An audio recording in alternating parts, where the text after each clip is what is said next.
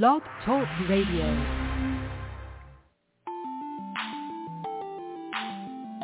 Hey, Chiefs Kingdom, you gotta fight for your right.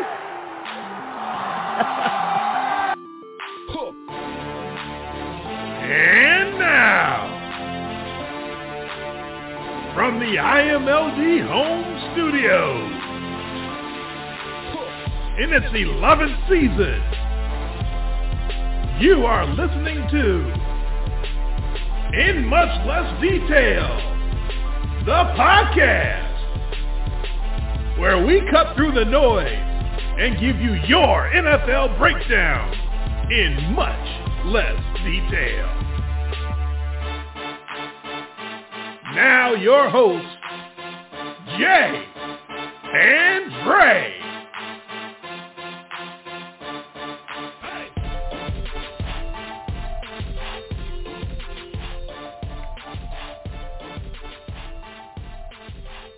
Hello, hello everyone. Hopefully you're all recovered from your Thanksgiving stuffing and you're here later than normal but ready to rock with your guys.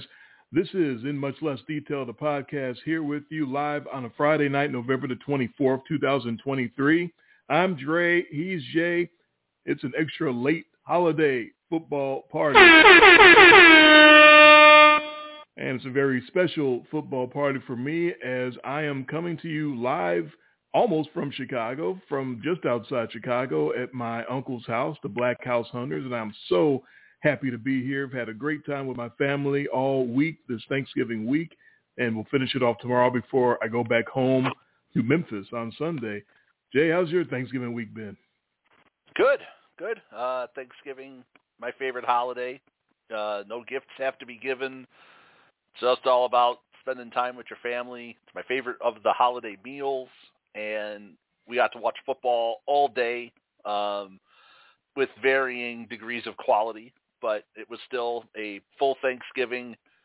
And uh, today is Black Friday. It's my longest work day of the year, uh, but I'm here. I'm, surpri- I'm surprisingly not, you know, completely in the tank either, um, which I ex- I expected to be, but um, but I'm not. So I'm I'm ready to go. I've got all my all my notes, all my awards, all my picks.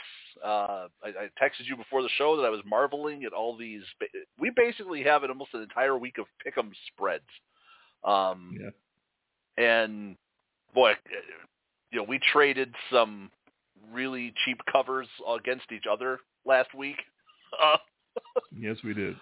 yes, we did. we each got one uh, over on the other. Uh, and it looks like this might be an entire weekend full of that if it keeps the way it's looking. Right. It's it's gonna be one of those weeks where there's no clear cut games that you go, oh yeah, that should be a slam dunk. I mean, I don't think there is. There's a few that I think are Right. gonna be blowouts, but that doesn't mean they will be. And it's not any of the big the one big spread. That's not the one I think is going to be a blowout. Is some of the others. But yeah, Ah. we, you're already looking ahead to the rest of Week 12, where there's one game with a spread uh, over three, over three and a half. All the other ones are three and a half and under. Which Oh, is yeah. exactly why I burned up my lock today. Good move. I, I should have did it yesterday. I I know I was kicking myself for not doing it yesterday, and today I you know used up my lock with the Dolphins, and whew, I, I, thank God that came home. I mean, so I got that uh, up. All of our picks so far for the week because we're four games in, w- w- yeah. and you know, and all of our picks were up on Twitter, so we cannot claim to have uh, made our picks Oh, in, in, I forgot. absentia. I forgot there was a Black Friday game. Let me make that pick right Yeah. now. Uh, Oh, wait. Dolphins. Wait, look at that. We both went four and zero. No, no, we I had actually the I Dolphins all the went way, really. uh, two and two. Uh, we we did the Chuck. Woolery this weekend. Old two So and two. far. We we so far. Uh, did the, did the Bill Alfonso with our with the two Thanksgiving Day games and the uh, the three Thanksgiving Day games and the Black Friday game? We split them right down. Hey, it was right down the middle, Daddy. But that's week 12. We're already getting ahead of ourselves. We have to give Yep. our awards for week 11. We have to go back last weekend and properly identify those who did good and those who did not so good in week 11. Uh, I was a game behind Jay in week 11. We both were over 500, so that's good. I was seven and six. Jay was eight and five. We had a push in there. That's our fifth, uh, sixth push of the year, actually. Uh, for the season, I battled back to 500. I'm just bouncing back and forth between 500 now, I guess. Uh, we'll see how long I can keep that up all year. But I'm at 79, 79 and six. Jay is seven games off at 72, 86 and six. Uh, but by virtue of winning week 11, Jay gets the honors of letting everybody know what Jay was the best to you of week 11. Clawing my way back is the way I look at it. Niagara Falls. Slowly, I turn. I'm, I'm obviously delirious today. yeah, it's it's been a long Sorry. day. I, I get Yes. that. It's just going to be, and we don't have a lot of picks, so this might be one of those shows. But that's what Yeah. we love this. You know, it, every show's got its own flavor. Um, hey, speaking of clawing my way back, I'm giving my best of the week to the two big bounce backs, the two teams that needed big bounce backs after looking a little lost, a little left for dead. Um, th- granted, they beat up on inferior opponents, but th- th- there's no gimmies uh, in the league. You still got to show up and win the game. And I'm going to give uh, my bounce backs and best of the week to the Buffalo Bills and the Jacksonville Jaguars. Okay. Who do you think you are? I am. Uh, start with the Bills, who just absolutely laid waste. I did not see this happening. I believe I locked up the Jets. I, it was one of your locks, uh, basically. I used up last You're week. trying to go Take- against the Bills and then use the reverse psychology. I, I did, and uh, well, the reverse psychology worked because, like I said, I, the heart wanted the Bills, and well, the brain should have wanted them too. Uh, they, they looked really good, and you know, it just makes you feel sorry, especially after seeing the game today. You just got to just feel sorry for that Jets defense because that offense just keeps putting them in so many bad spots, and Mm. you know that event that defense was eventually going to just start to crack and break, and uh, we saw that first last week with the Bills who just absolutely put one up on the Jets. Uh, Josh Allen uh, refrains from throwing three arm punts to the same guy, goes 275 and three touchdowns. They don't look completely dead and lifeless in the running game. Uh, we had called out James Cook. Uh, may- may- maybe he heard and he got the memo.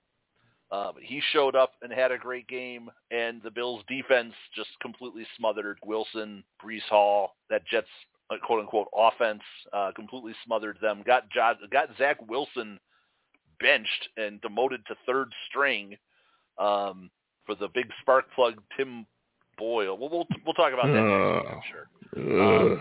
And then the Jaguars, coming off an extremely ugly loss, uh, get a nice bounce back spot here. We both saw coming, and we both took the Jags, um, and and they completely, you know, brought the lumber to uh, Tennessee, going up twenty-seven to nothing at one point in that game before the the Titans started uh, doing a little DAC time and and, and scoring late.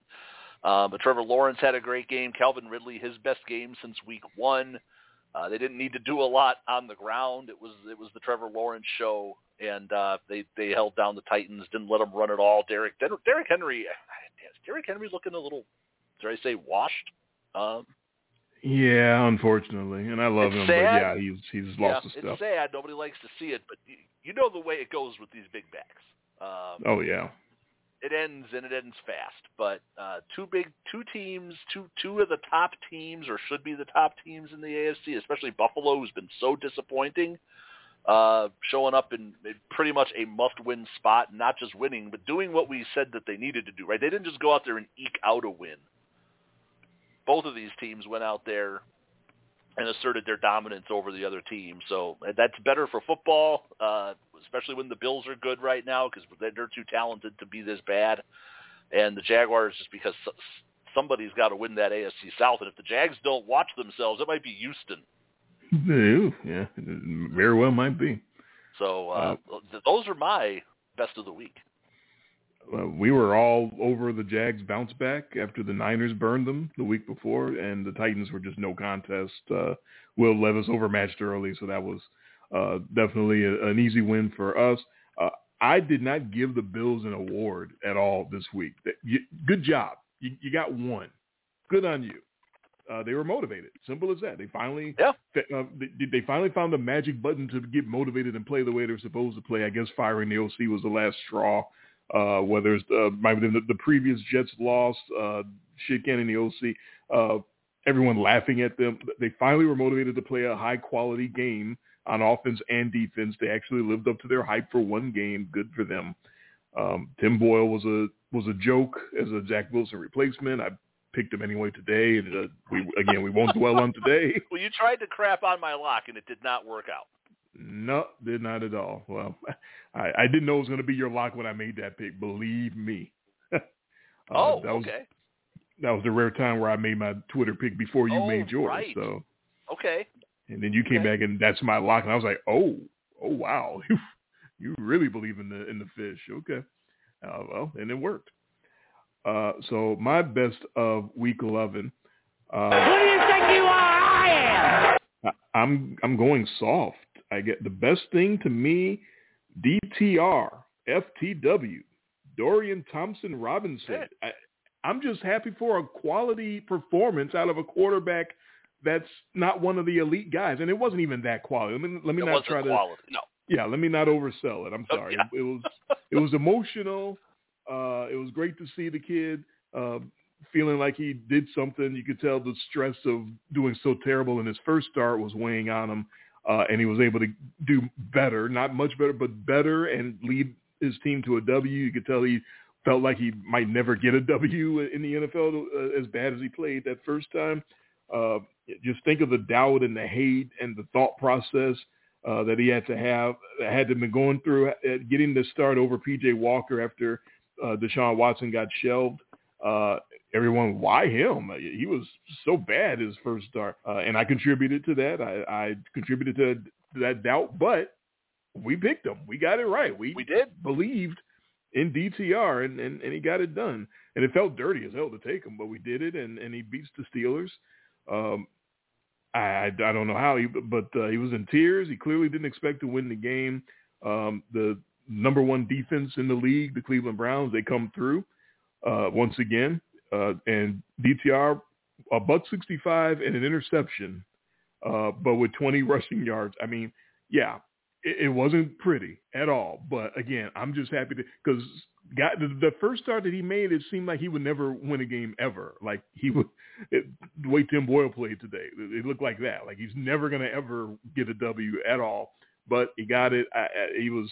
Uh, it, it was a little bit of a throwback to you know why they play the game and and the guys that really love the game that really love it. You could tell it really mattered to him. It, it was kind of touching to see. Uh, I, I'm a softie, so uh, in, in this Thanksgiving week where you're talking about family and and you know thinking about what's important and things like that, uh, DTR touched me, so I'm giving him my best of the week.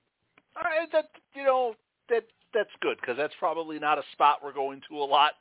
no. So for a for a for a week eleven recap, it's perfect. Uh, you know, like I said, we're in those like I said in the last show, we're in those dog days now, and it's not so obvious every week what's always going to be the best of the week. And I, I appreciated uh, their move of starting him. I thought that he was the sneakier play over PJ Walker, and that turned out to be the case. They never needed to go to the bullpen because the defense kept them in that game and just completely dominated the Steelers. So they didn't need a lot uh, from DTR. If they did, things might have been a little different. So th- that's sometimes what you need when you have a top. Look at the Jets should be watching this, right? Right. When you have a top defense, you just need somebody to go out there and just not be awful at football. Right. Don't burn out the, the possession and give get the defense right back on the field when they're tired. Because right. eventually, no matter how great they are, they're going to wear out. Exactly. And he no did he did he have a by any metric a great game? No, but he did enough. Didn't put his team in bad spots. You know, wasn't out there flipping the field constantly. Uh, you know, like like that game we saw today, or a lot of the games we've seen this year.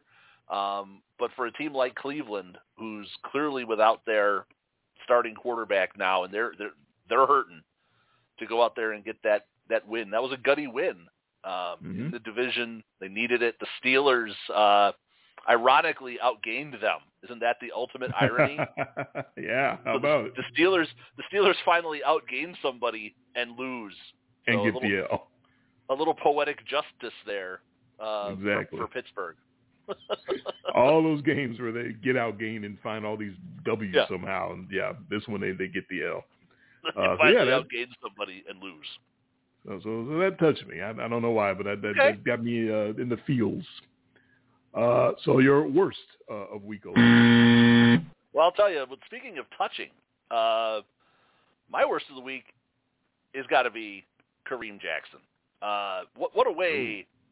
What a way to celebrate your return from a suspension for for headhunting by immediately headhunting and trying to KTFO Josh Dobbs um, on a play. That, I mean, it, it, it, you can't watch the play where he basically dives crown of his helmet first into Dobbs' sternum and, and not think it's dirty. Somehow it managed to not get flagged. Um, and there was another hit later in the game by a different guy on Alexander Mattison that also didn't get flagged that looked shady as heck. Um, and I'm not one of these throw the flag, throw the flag, throw the flag guys, but for a league that puts so much on player safety, um, watching dudes just flying around with the crown of their helmet squarely into defenseless runners, uh, not not a good look. And Kareem Jackson, yeah, celebrates his return by immediately getting suspended again. And uh, all all the referees were thinking about their Thanksgiving plans. They just they just missed it. They just kept missing it. Oh, we were yeah, the, distracted. they held on to their flags for hits like that.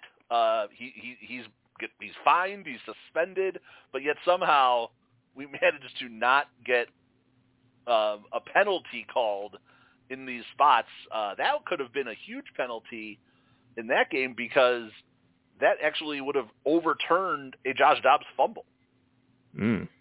Early in that game because he was being stripped as he was being speared in the sternum by Kareem Jackson. Uh, and uh, the league took action immediately and suspended him for another two games. So that'll be six out of the last seven, and that, that's not that's not a reputation you want. Especially doesn't help when Sean Payton's your coach. Just just saying, just saying. Little bounty out there, you're saying? I'm just, just, just, just. I'm not saying. I'm just saying um, Mm. that that's not a good look, and, and to have that happen twice in one game, um, but definitely the Jackson one being the most egregious. Uh, you got to be a lot smarter. I mean, he had, he was, I believe, suspended um, or or heavily penalized after what was that the he had the KTFO hit on Logan Thomas in that Washington game early in the season. He had another hit. I think that was the one later on that ended up getting him the four gamer. And now he comes back and immediately, and this is the first drive that he Yeah. took out. Like I'm back, and I'll, I'll show you guys. And he goes out and does the exact same thing that got him suspended and gets him suspended again. That to me uh, is the worst of the week. That's pretty bad. That's the uh, basically he was the hockey goon that gets the five minute major, um, and I'm I'm gonna. He's Bob screw Probert. that up. uh, the late great Bob Probert. Um, I'm gonna, I was gonna screw that up because I I don't know hockey rules enough. I think five minute major is you're gone for the game. I don't know what the five out of five minute goes in. Ah, So I'll I'll revise that. He gets the two minute you know head hunting uh, penalty, and as soon as they open the box to let him out, he goes, "Ah, I'm out. Let me go. Get somebody else. Let me get some more." And he clearly don't. You don't learn the lesson. Clearly, you did not learn. Uh, the the punishment did not make you think about what you did, and, and you went right back out and did it again. So now he has to go get suspended and think about it some more. So maybe this time it'll take. I, I doubt it, but I think that's just who he is as a player, uh, unfortunately. So they're, they're getting those guys more and more out of the game. It's actually pretty rare to see the, the Kareem Jackson types out there. Uh, there used to be one of those every team back when we were uh, back when we were growing up and watching football. Uh, but definitely rare now. That was my first time in a while watching that Denver pass coverage, and oh my God, are they clueless? Holy, they don't know what they're doing out there. I mean, the Vikings weren't even getting challenged in that game until the uh, uh, uh, Alexander Mattison fumble in the third quarter. Um, Yep. And that led to a field goal, and then oh, Forrest Gump let, let one slip for an INT. That was another field goal, and then uh, they were in trouble. Uh, Courtland Sutton goes up and makes a play, and I mean a hell of a play for the win. So uh, they pulled that one out by the skin of their teeth, but uh, yeah, that that dirty play from Kareem Jackson. Yeah, if they flagged that, that might tur- that might have turned the whole fortunes around. So you you never know.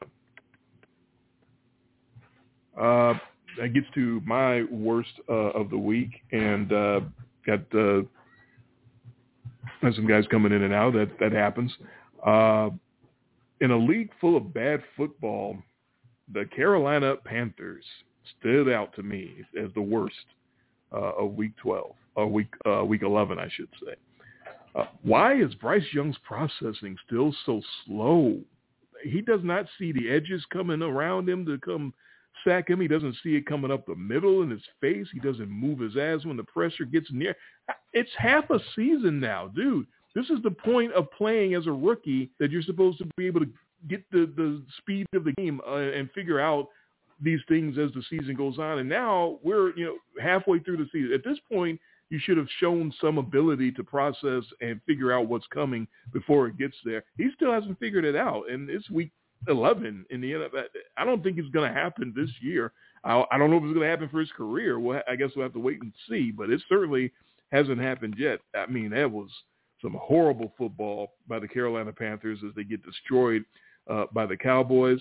Uh, some horrible discipline by Carolina. That usually it's the Cowboys that have the bad discipline with the stupid penalties, but this time uh, Carolina just kept giving the the Cowboys on third down. They getting off the field, but oops, there's a flag for a face mask or a, a personal foul for roughing the quarterback.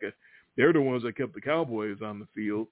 Um, and then the Panthers finally put together a long uh, nine-minute drive, this large, extra large drive, uh, where they get a bunch of fourth down conversions and they get a touchdown to get within seven. And I was like, ooh, hey, there's a chance here. Nope. Dallas answers with a touchdown. Then first throw, Bryce Young gets the next possession. Up another DaRon Bland pick six. I guess he's the the big man as far as getting the, the pick sixes for the Cowboys now, and, and the route was on. But that was my worst to me. Is trying to watch Bryce Young. I got a, a big eye full of Bryce Young with the Cowboys and the Panthers, and I did not like what I see because he doesn't seem to have gotten any better at all. Well, yeah, it's the worst team and the worst of the week. Uh, that should that makes sense because they are Wraps it all up. All worst. They've earned it. They they have definitely earned that. Uh, uh, takes us to your smartest of week eleven.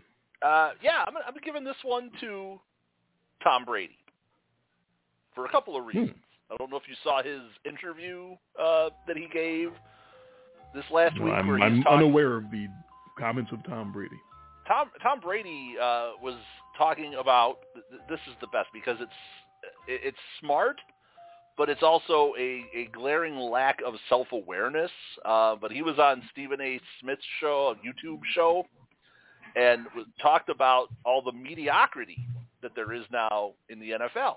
And he was talking about uh, all these the offensive players uh, need to protect themselves more. You know that the defense it's not their job as much to worry about protecting the offense. And then he talked about the, the softness of, of the league and all the the penalties, um, which to me showed at that point a extreme lack of self awareness because it was the softness of the league when it comes to uh, DPI calls on Tom Brady arm punts or chest chops that are called blows to the head. I mean, so he, he benefited from a lot of the, the penalties and the officiating that he was complaining about. But I'm saying, here's why I'm saying this is all smart because he waited until he was retired to call out all this stuff, and that's smart because he he said what he really felt about the softness of the league and that there's too many flags about the the, the sports being basically you know, the the footballs being coached and officiated out of football and, and it's not the same game anymore. And he was around for 20 plus years, so he's you know it was way different when he came in to way it ended, but he was also a big beneficiary. So a little hypocritical, but also very smart that he waited until at least he was retired before he started taking on the league for its quote unquote softness. That that is uh yeah, that's that's in, in impressive lack of self awareness on Tom Brady's part for uh, of all people for him to sit up there and try to call the league soft. Uh, yeah, after some of the lovingly grazing his helmet penalties that he was uh, beneficiary of uh, that are Yeah. called personal fouls. That's or That's the or the horrible arm punt underthrows that turned into resulted in the PIs. Yeah, That that that became a strategy. That's a that's a play. Let's that was his okay. best We're offensive play for his last four or five seasons. we're in deep trouble. It's third and eighteen. I'm going to throw this thing way short, and you're just going to run into the DB and, and draw a flag, and that's going to be our play. And it worked. Yep. Uh, so yeah, that's So- that's incredible that he would call The- this league soft right. after some of the calls. Wow. So while there while there's truth and and intelligence in what he's saying, I also do have to point out because I got to take a shot at Tom Brady. of course. uh, m- major major lack of self awareness with, with, with those comments. Wow, that's uh, that's kind of breathtaking. But he's not wrong. He's definitely the wrong messenger. He may not be wrong, but that's definitely Correct. the wrong guy to say Right. it. Right. The better, like he's he may have you know been one of the biggest beneficiaries of all these things, but that's not to say it's wrong. And, and and he's not he's not you know and saying that the product that, that the product is taking a hit. So the goat the quote unquote the goat is talking about the the drop in quality of the brand. You know, um, he said the rules have allowed a lot of bad habits to get in the actual performance of the game. So I think the product, in my opinion, is less than what it's been. What sounds like, in different words, what you and I have been saying on this show for the last few seasons. Sure. Um, and again, he's not wrong. He's just the wrong guy to say that. That's just Yeah. like Jose Canseco. uh, he's going to write a new book called Juiced. Uh, so yeah, that's that's pretty pretty breathtaking right there. Uh, my smartest of week eleven, I said that the genius architect of offense, Brian Daboll, uh, was allowed to coach up Danny DeVito anytime he wanted, and it all came together finally in Washington. Uh, 18 of 26 for 246 and three touchdowns out of that guy. After what we saw the first time he played, that guy, that was impressive. Way to go, kid. Uh, and the Giants beat down the Skins 31 to 19. I'm giving Daboll smartest just because I knew he could coach DeVito to do more than just check down, uh, swing pass, throw to the flat, check down, screen, check down. And uh, he, he broke through big time this week. So good on him. Good on uh, DeVito. I, I don't know anything about his playing. I never saw him in college or anything like that, so I didn't know if he had this in him ever. And he had it in him. He brought it out. Now maybe that's why part of why uh, Jack Del Rio winds up getting canned by uh, by the Skins eventually. This is the not a good uh, Thanksgiving season for certain assistant coaches. Uh, one of which I mentioned in the title of the show, but uh, that's another one. Uh, Jack Del Rio of the, of the Washington team Manderskins winds up getting canned after the Thursday Thanksgiving debacle against the Cowboys. But it started out, it was a two, maybe if it was, it was a two punch uh, knockout. Maybe the first punch was this, the fact that they let Danny DeVito go out there and look like not just a good NFL quarterback, but like a superstar one. That was a great game that Yeah. DeVito had. Uh, so Brian Daboll, smartest of the week. I have some other things to say about that game, but not on this award. Mm. Mm. okay, that leaves you to give your, your, your Homer Simpson, your dumbest of week 11. I- I'm giving this to my favorite coach in the NFL. your guy.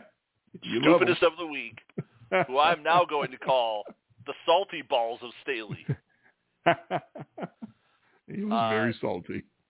very salty. So if you if you caught any of the post game press conference after the Chargers lost at Lambeau, uh, Brandon Staley was getting called out for his defensive play calling, and was asked if he was going to continue to call the defense, and uh, decided to try try to tear the interviewer a new one.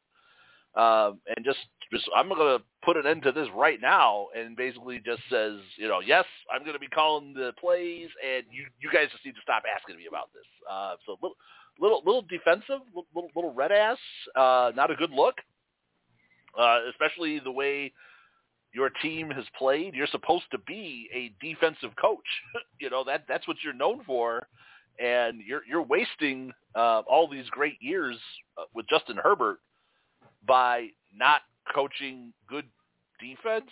Uh, maybe you should you know not be so salty when people ask you about that because you're the one making this happen. Uh, losing, I mean, the the Chargers just it find so many ways to lose close games. They they invented another one here. Um, and, and things just aren't looking good for them, and their defense keeps getting gashed. And uh, so not only is he kind of an idiot when it comes to his play calling and his situational game management, turns out when you call him out on it, he's salty too. So now it's the salty balls daily. and then and the dumb balls. No. Uh, I'll, I'll expand just a little more on that uh, in one of my later uh, awards. Uh-oh. Uh Yeah, I, we'll we'll we'll cover that a little more of that. Yeah, I definitely uh, was aware of all of that. Uh, so my dumbest of the week. Uh, no, no, no, no, no, no, no, no, no, no, no, no. So it took Matt Canada this long to give Jaylen Warren the ball more and his nine carries for a buck 29 and a score comes out to, let's see, 14.3 yards per carry. That's a hell of a running average there. Why the hell did Najee Harris still have more carries? What are we doing? What? This is why go Canada. This is why they fired him. Why are we still running through Najee Harris when he has proven that he is not the guy that's going to jumpstart this offense. He just Matt Canada just stayed married to what he thought was the right way to run the the Steelers offense. Uh, would not change. You know it's got to be a big deal for uh, Mike Tomlin to change and fire a coach in the middle of the season. He doesn't do that. The Steelers as an organization don't ever do that. You know it's got to be a big deal uh, if it came to that. Uh, Najee Harris, by the way, 12 carries for 35 yards. Yeah. That's a 2.9 average anybody knows that you want to give the ball to the guy averaging 14.3 over the guy averaging 2.9. That's just elementary, yes. rudimentary, uh, that, as basic as it possibly gets. Um, the Steelers could not keep winning games with that crap offense, and, and they didn't win. Uh, and finally, Mike Tomlin has to listen to the Pittsburgh fans and the media and probably the players who wanted to sing "Go Canada," and they all got to finally sing it as they finally get rid of the offensive coordinator, who the much maligned offensive coordinator. But that's a perfect example. That's a great last game to go out for somebody to just look at that sheet and see how many more yards per carry that Jaylen Warren is getting. Yeah, we're going to give Najee Harris the ball more. Just, just not very smart at all, and a, a major uh, contributor as to why he is currently unemployed. Well, and even if you take out that 74-yard touchdown run, he still had eight carries for 55 yards, which is still almost seven yeah. yards per carry. Uh, so yeah, even if you take the best one off the top, he's still averaging almost triple what Najee Harris was averaging, and he's clear. We, we, we talked about this in the last couple of shows that they seem to be giving him the ball more, and he seems to be the guy. But the, the, the, that stubbornness, right? You just it, it, it can't win out, and it it didn't. and, and, and Matt Canada just reluctance to use those playmakers, and that I mean we've seen these teams, uh, several of them. We saw one today who just look like they're setting football back. uh, this isn't the the 1970s, and we're seeing some we're seeing some 1970s offense from some of these teams. It's so bad. Take the numbers out and use your eyes. That, and we've been talking about that the last few weeks. Uh, Jaylen Warren is clearly the more explosive offensive yeah. threat than Najee Harris. Clearly, and, and he just he just refused to, to acknowledge that and make the change. And finally, Tomlin had to let him go. So yeah, if you're gonna set football back, we we certainly talked about this over the over the years here. A, a, very common theme on the show. If you're gonna set football back and try to go uh, three yards in a cloud of dust, you better have the type of uh, running game that's going to reward you for setting it back, like the Titans and Derrick Henry all these years. They right. could do that.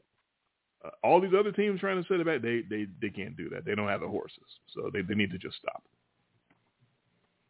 Uh, so what's your uh, surprise of week 11? Uh, my, my surprise of the week, is you, you talked about your boy Danny DeVito. Um, Yeah. none of that happens if we don't have the Washington team Manderskins turning the ball over six times. Hey, what game. happened? And that, yeah, they they could have played that after every single turnover. Sam Howell was a human turnover machine in that game, and, and to that point, he had been the leading passer in the league. But they gave Washington, I believe that it was 24 points off of turnovers in that game. Damn. And yeah, uh, Danny DeVito played a hell of a game. That's easy to do when you always have the ball because the other team just could not hang on to it. And that, that to me was a surprise. I did not expect the Washington team Manderskins to be so loose with the football.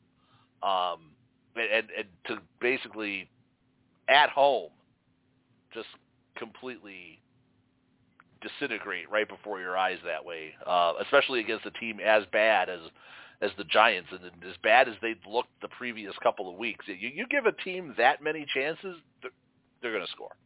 So What the hell's going on out here? yeah, there were pick sixes, there the multiple fumbles, three picks. Uh, not not a very good look for Washington. So what what do you do after you you know turn the ball over six times and then you get beat? You fire your defensive coach. It's all your fault, there, Rio. Get out of here. they had enough on defense to, to fire him. It, was, no, it was their defense fault. was. We we talked about that defense, uh, especially how bad they are back end and over the top, and you know they're they're filling a lot of people's pockets. Uh, if you're picking against, if you're taking uh, wide receivers in some daily fantasy against Washington, that that's been almost a slam dunk play all season long. Um, and the Giants even proved that. Right, with Danny DeVito. Lighting Yeah, it so- up. I mean, yeah, so it's great for Danny DeVito, but taking advantage of Washington, especially after they turn over the ball six times, it's not that tall of a task. Well, I kind of Uh, feel like you do about them is like you kind of felt about the Bills. Like, okay, yeah, you got one. That was nice. It's kind of how I Do it feel again. about the Show- Giants. show me again. The Giants, the Giants got one, but Yeah. I don't know if they got one or they were given one. I'm starting to. well, My, my take on that is more that they were they were given one. kind of both. Yeah, they, you, Yeah. you got to, you know, he, he went out and made those throws and and and completed them, and and they took it in He that did. respect. But uh, also a lot of gifts, a lot of a lot of early Christmas gifts by, by some Sam early Howell early and presents. That's right. Yeah, Carson. Palmer wasn't even in the building. Santa Sam Howell, ladies and gentlemen. Uh, my surprise for week 11, I will use this section to give props to two quarterbacks who found a way to win despite throwing three INTs. Uh, Sam Howell didn't get the win. He's not one of them. Uh, No. CJ Stroud and Yeah. Jared Goff. You certainly don't see that often in the NFL, but they both had to get over the bad throws and keep firing uh, to get those W's, and that was my surprise. That you just don't see guys throw three INTs and win the game, and it happened twice. I don't know exactly how, uh, but but C.J. Stroud gets over Arizona despite the, the throw. But this is why Stroud is not the MVP. Three INTs, and, and some of them are really bad. All right. Um, great. He made the comeback. He got the win, but you, you don't get uh, MVP by by setting your own fire and then putting it out. That's you, you don't get fireman of the year by being an arsonist. I'm sorry, it doesn't work that way. Uh, just a turnover fest of a game there. Uh, yeah, his TD to Tank Dell was awesome. All right, I admit that. But both those teams are very flawed, the the Cardinals and the Texans, and Houston kind of winds up getting the win, not necessarily uh, you know taking it or earning it. Um, and, and I don't believe they covered the spread in that one either. Uh, No, I got another. I got another Kyler cover. uh, you sure did. You, you, you and your Kyler Murray, you're, you're two for two with Kyler. Uh, him and his little feet. So good on Stroud for finding a way to come back. I, I don't think that makes him uh, an MVP candidate, but that's just me. Uh, and then how the how the hell did, did Chicago manage to blow that game in Detroit? That was a 12 point lead. Only the Bears. Oh my God! Twelve point lead with five minutes to go, and you lose. Jared Goff and the Lions. Uh, you, you can't blow the good Justin Fields games. He came back uh, for very first game off of injury, and and uh, they had a hell of a performance. Uh, and Goff was awful, but Yeah. because Detroit hung around, Goff was able to put it together late with those two touchdowns. Uh, amazing comeback by the Lions, but, the, but more so a blowing of the game by the Bears. Yeah. But I still give the, the props uh, and the surprise of the week to Stroud and Goff uh, throwing three INTs and, and still managing to, to hang in there and get the victory at the end. Yeah, and Justin Fields comes back. Watch, uh, must have watched all that Tyson Bagent film. Um, yeah, inspired. He uh, that that that touchdown throw he made to DJ that was a big boy throw. Oh yeah. And that's why uh, you don't ever put out memes about how many wins he has versus versus Tyson Bagent. You can't, this loss is not on Fields. Um, oh no. even even when he got uh, you know the jailbreak sack uh, safety at the end of the game. Although I was boy, we're, I bet you and I were both hoping that the Lions fell on that one in the end zone. But you know, just saying, were a lot of people who had Lions cover were hmm n- not not hoping for the Bears player to kick the ball out of the back of the end zone. Um, but that you know had nothing to do with the uh, the, the win or the loss. There, the game was. If I had money on the was- Bears, uh, the Lions Yeah. would have fell on it. Trust me. Believe Um, me. so wasn't enough, but I was impressed. I was impressed with Fields uh, coming back. Um, you know, they they stuck it to the Lions. Uh, Lions showing showing some cracks. We saw that again on Thanksgiving. So we'll see how we'll see how that goes. They're going through their little mid-season, you know, pieces of confidence. But yeah, no, good for them in that spot. That spot they were able to come back all the way. Uh, so leaves you to your letdown. Who let you down in week 11? Uh, I'll tell you what was letting me down. I'm going back to Thursday night, uh, the, the far past, to talk about the Joe Burrow and Mark Andrews losses. Um, Hmm. And that's just that that's just a letdown. I mean, it's it's so long ago. It feels like uh, easy to forget. Um, but it was just uh, you know eight days ago. Uh, the Baltimore Ravens went in uh, against Cincinnati, and again, competitive game, two top teams. Bengals are coming back. You know, they they've won a couple after that awful start, and oh, wouldn't you know, we lose Joe Burrow for the season, and then not much longer later in the game, we lose Mark Andrews for the season.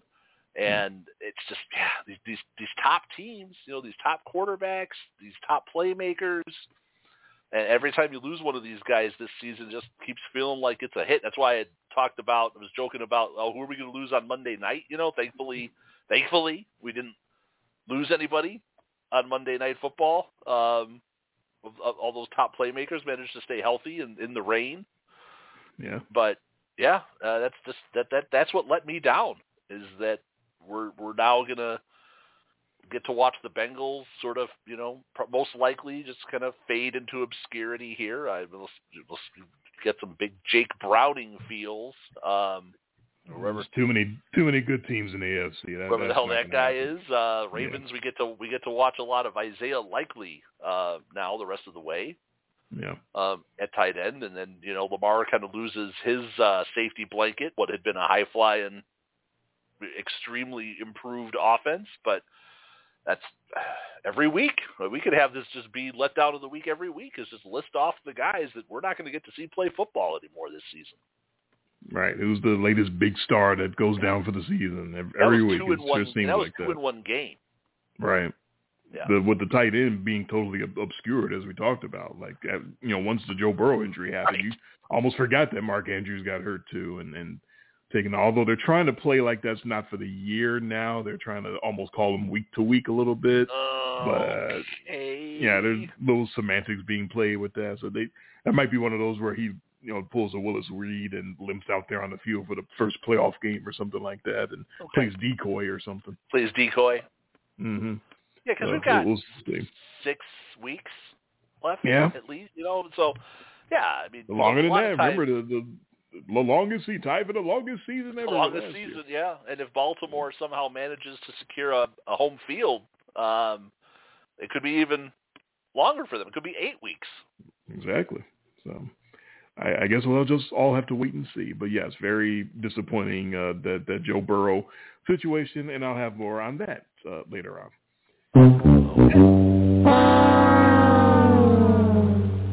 But before that, you mentioned the other uh, night game or one of the other night games last week, and that's what my letdown is for Week 11 was the Monday nighter. The Kansas City Chiefs lost that game. The Eagles did not win it. The Chiefs lost it. The Chiefs gave it to them. They had more yards from scrimmage. They won time of possession. They were up 10 at the half. It was their night. It was their game, and they blew it. I'm sorry. I, I'm a fan of the Eagles. I respect the Eagles. The Chiefs gave them that game on a rainy Kansas City night. The Chiefs were forced to run the ball on Philadelphia and had way more success at it than I would have expected.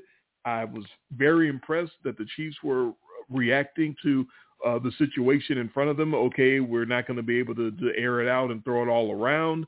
Uh, of course, our pass catchers are trash. They, that would manifest itself at the end.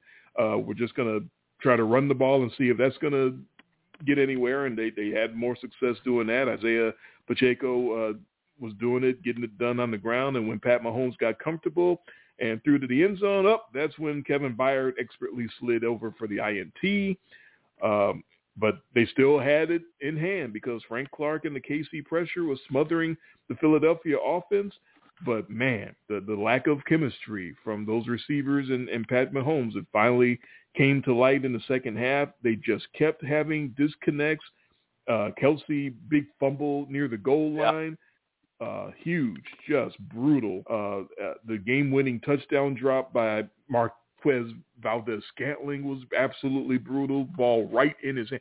I had this feeling as the ball was coming near his hands that he wasn't going to catch it. it was, I, I can't explain it, but you can tell when a receiver is sort of his body is like sort of out of sorts or out of sync, and even though there's the defender is several yards behind him, there's nothing stopping the guy from catching it. It's not too long. The, he, his arms were outstretched, but it wasn't like he was ah trying to stretch all the way and do Gumby and it was there. It was right in his finger. But there's just something about the way he was running. Like he, he's, I'm like he's not going to catch that. As soon as uh, I just saw it right before it, it hit his hands. I was in my mind. I didn't say it out loud, but in my mind, I'm like, oh, he's not going to catch it. It's wide open. He's not going to catch it. Sure enough, he didn't catch it. I, I just KC beat themselves. I, I'm not going to uh, go on even more about it. I already have, but that, that let me down. The, the, again, the Chiefs are one of those few teams that are good enough to win when they want, how they want.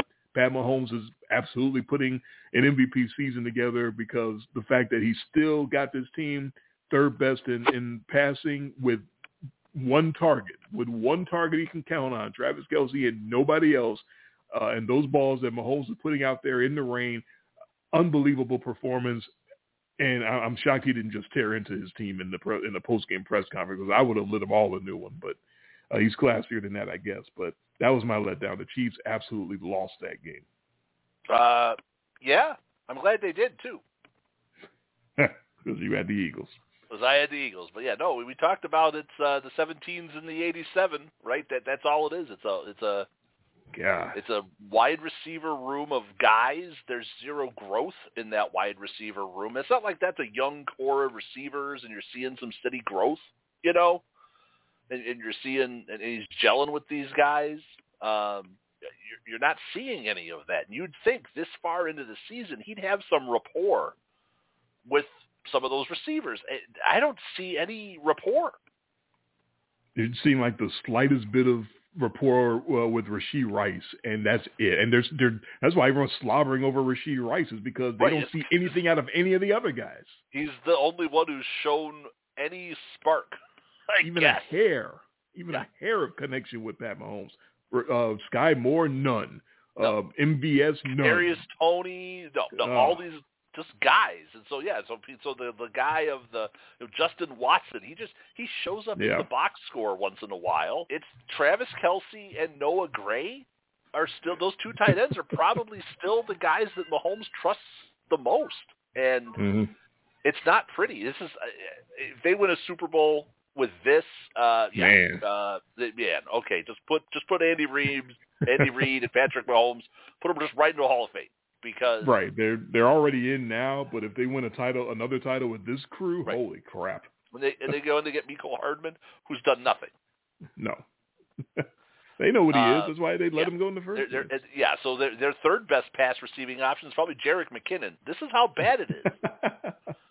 There's no trust. Yeah. There's, there's no growth. It, it's it's really bad. Uh, so I, I completely agree with you. Uh, I I didn't think it was a letdown because I won the pick, Uh-huh. but it didn't let me down. Um, I'm Eagles, always let down by good teams that play Yeah. badly. like the Bills Yeah. when the Bills were letting us down. Oh, You know, they Yeah, they exactly. finally they won the game they had to win. Uh, but now they, like you said, this is the This I'm the not, I'm not giving them an award for that one. That- Good, you got one. right. Good job. Now you go up and Congrats. beat the Eagles on Sunday. Okay, maybe. Yeah, yeah. Now we're talking. All right. struggling. Who's Uh, struggling for week 11? Well, this was a this was a, a dual struggling, and you talked about Ooh. one of them. Uh, this is the uh, anti Freddie Mitchell award. These guys don't want to thank their hands for being so great, and that would be Marquez Valdes Scantling and Chargers wide receiver Quentin Johnston. oh, Uh, bad, bad drops. Bad. drops. absolutely brutal Oh. drops in crunch time. You know, uh, Quentin Johnston with the Chargers drops a wide open. It was it would have been a nice over the shoulder catch, but it was perfect ball placement by Justin Herbert. Uh, would have caught that in stride right at the spot where they would have been able to kick the game tying field goal. Uh, maybe if, if gets a move, he goes to the house. I still think he would have gotten tackled, uh, just the way it looked, you know, where he was when he um, would have caught the ball. There was a defender trailing, but perfect throw by Justin Herbert, and just yeah, couldn't bring it in. No, and again, another rookie wide receiver and no rapport. Uh, so he's got the stone hands, and then yeah, they're they're. You thought that was bad, and then you get the cherry on top with Marquez Valdes Scantling, as you talked about, on a wide open bomb touchdown, hits him in the worst possible spot, right in the hands. Right in the fingers. Terrible. Uh, and, and Valdes Scantling decides to basically, you know, get the ball in his hands, and then when he tries to secure it, uh, bounces it off of his own body. in just the Hey, you can just tell just, he was Oh. completely out of sorts. like it was just like he was either too wide open or he couldn't believe it. But yeah, in both of those cases, both of those receivers, they get their hands on the ball, perfectly thrown footballs. Uh, Mahomes tried to say, uh, tried to take some credit and be the bigger man and say he could have thrown. No, that was a perfect throw, 50 yards down the field, and Herbert's was was almost as long, and just huge drops in a season of huge drops. Uh, you know, we, we had that was that Tyler Boyd the week before for the Bengals, Mm. wide open drop. Um, nobody right around in the end him. zone. Yeah, right in the end zone. Uh, made a huge difference in that game for for Cincinnati, and then in this spot, uh, two of them. Yeah, that game altering drops, and yeah, those are some hands that are struggling. Yeah, and now that you mention it, the Chargers do remind me of the Chiefs. That you take out uh, the pass the pass catchers that aren't Keenan Allen that actually know how to catch, and you Yeah. take them out with due to injury.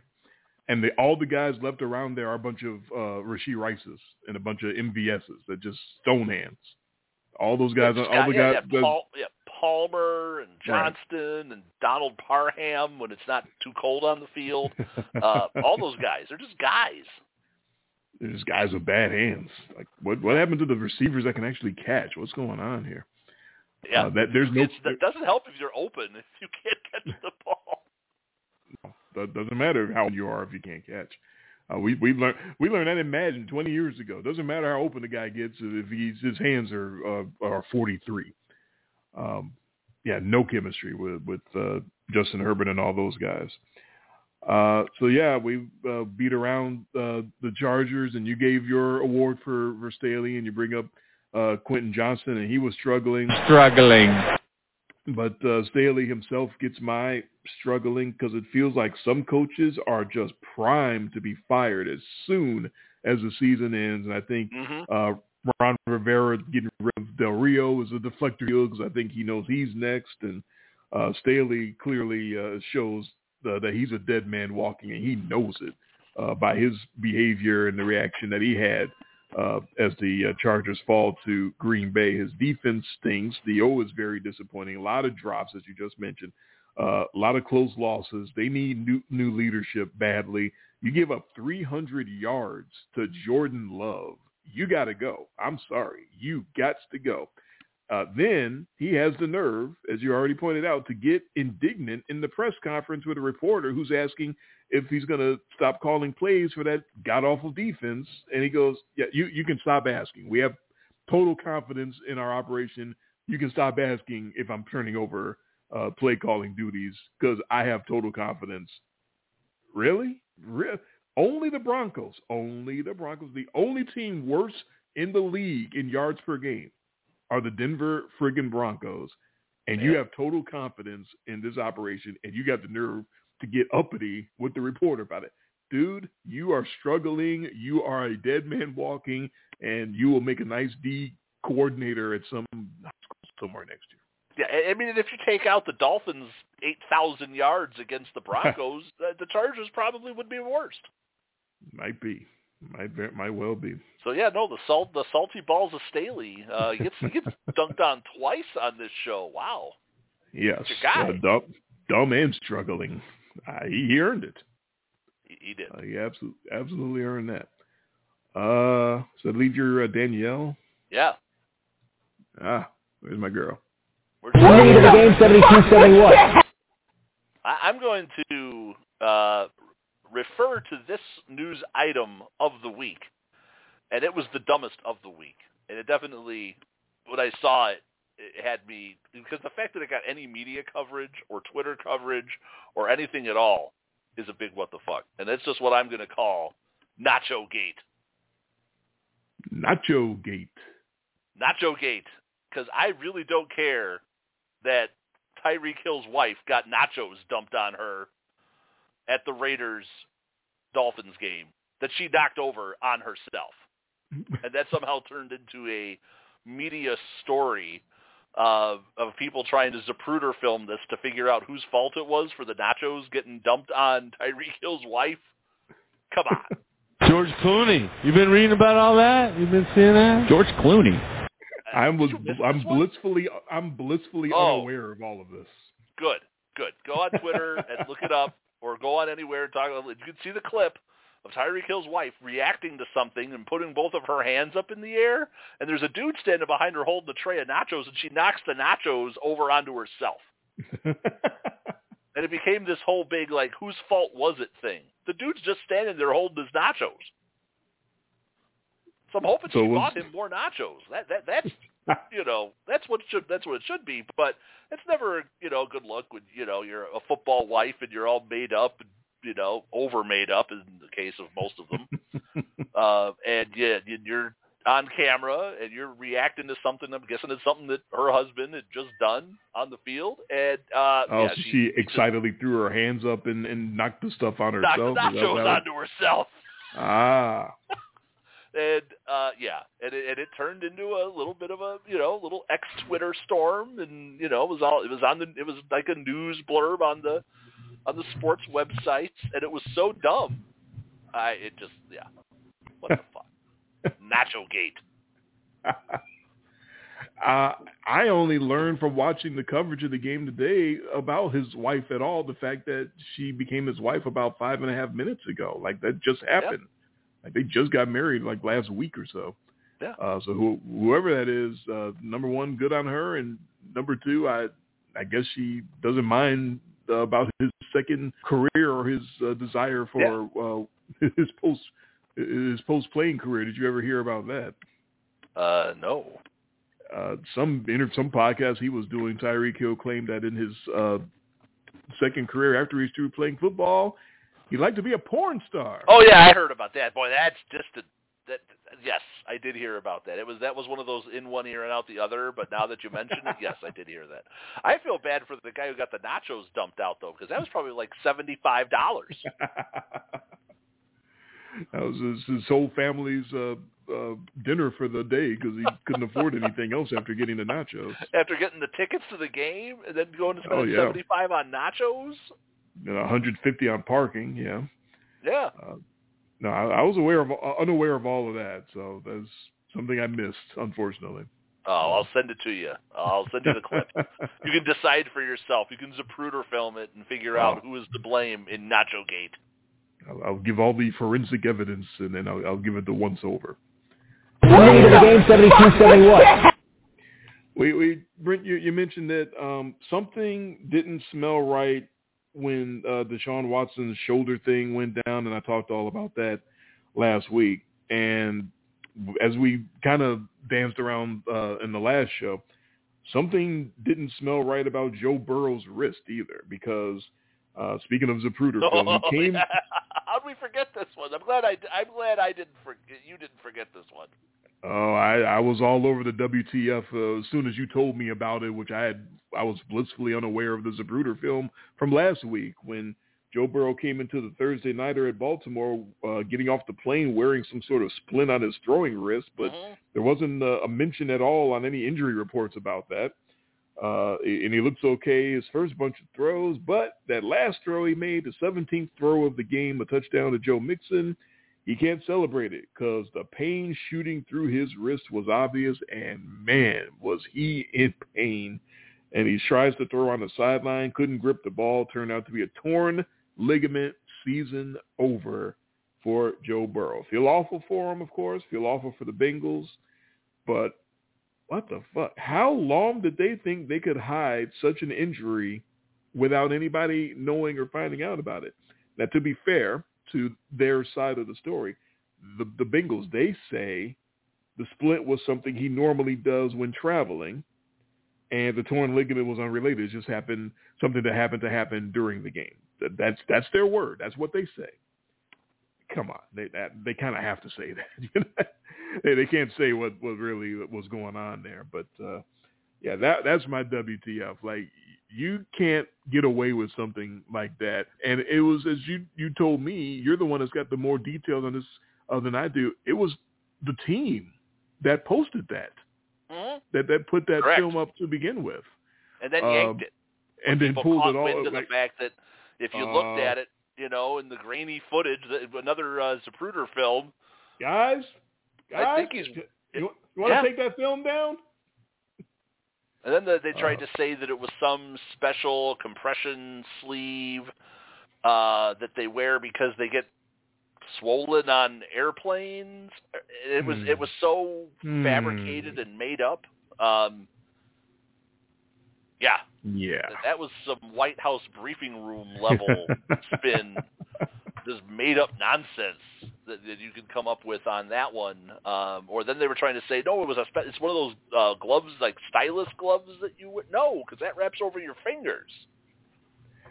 Yeah, they, And- they had every excuse you could Yeah. figure out there. But, But, uh, again, the fact that it, it, yeah. He, was you just so happened to tear the ligaments in the wrist that you were wearing a brace on when you got mm, I don't think so. Hmm. Uh, and if it's if it's just legit and all those other excuses are legit, then you don't take the film down. Correct. That's why when I, nothing when to I talked about it last week. If there's no there there, then just leave it Uh-huh. up. Exactly. Uh, so that's my WTF. Something I'm didn't smell right. glad- 'cause with that's the, one I forgot about. And ah, uh, let's just add that to the pile. Deshaun Watson's shoulder didn't smell right. Uh, Joe Right. Burrow's wrist. Uh, again, like you said, hmm, it's interesting. The league seems to be sort of squirrely and hiding injuries. Uh, who would have thought, right? right, yeah, no, no, it's it, like Tyreek's back. It's just it's not Uh-huh. Tyreek. Uh, Tua's back. It's his back. Oh, Tua's concussed, Yeah. concussed back. and, and Joe Burrow, yeah, he, he played just fine, and then all of a sudden, the next thing you know, he, he, he's wincing in pain as he's doing the towel drill, basically over on the Oh no, over on the side. Yeah, him and Mark Prior were doing the, Oh. the towel drill, you know. poor Mark Prior. Yeah, everybody wears a splint on their wrist getting off the plane. That's normal. By the way, you you will never see that film again because we tried to scrub it and erase it from. It's been memories. scrubbed from history. It's been completely memory hold. Yeah. Got the Men in Black stick waving it across. You don't what what what splint? You don't know what you're talking about. There is no splint. What do you mean? Lead of the game, 72-71.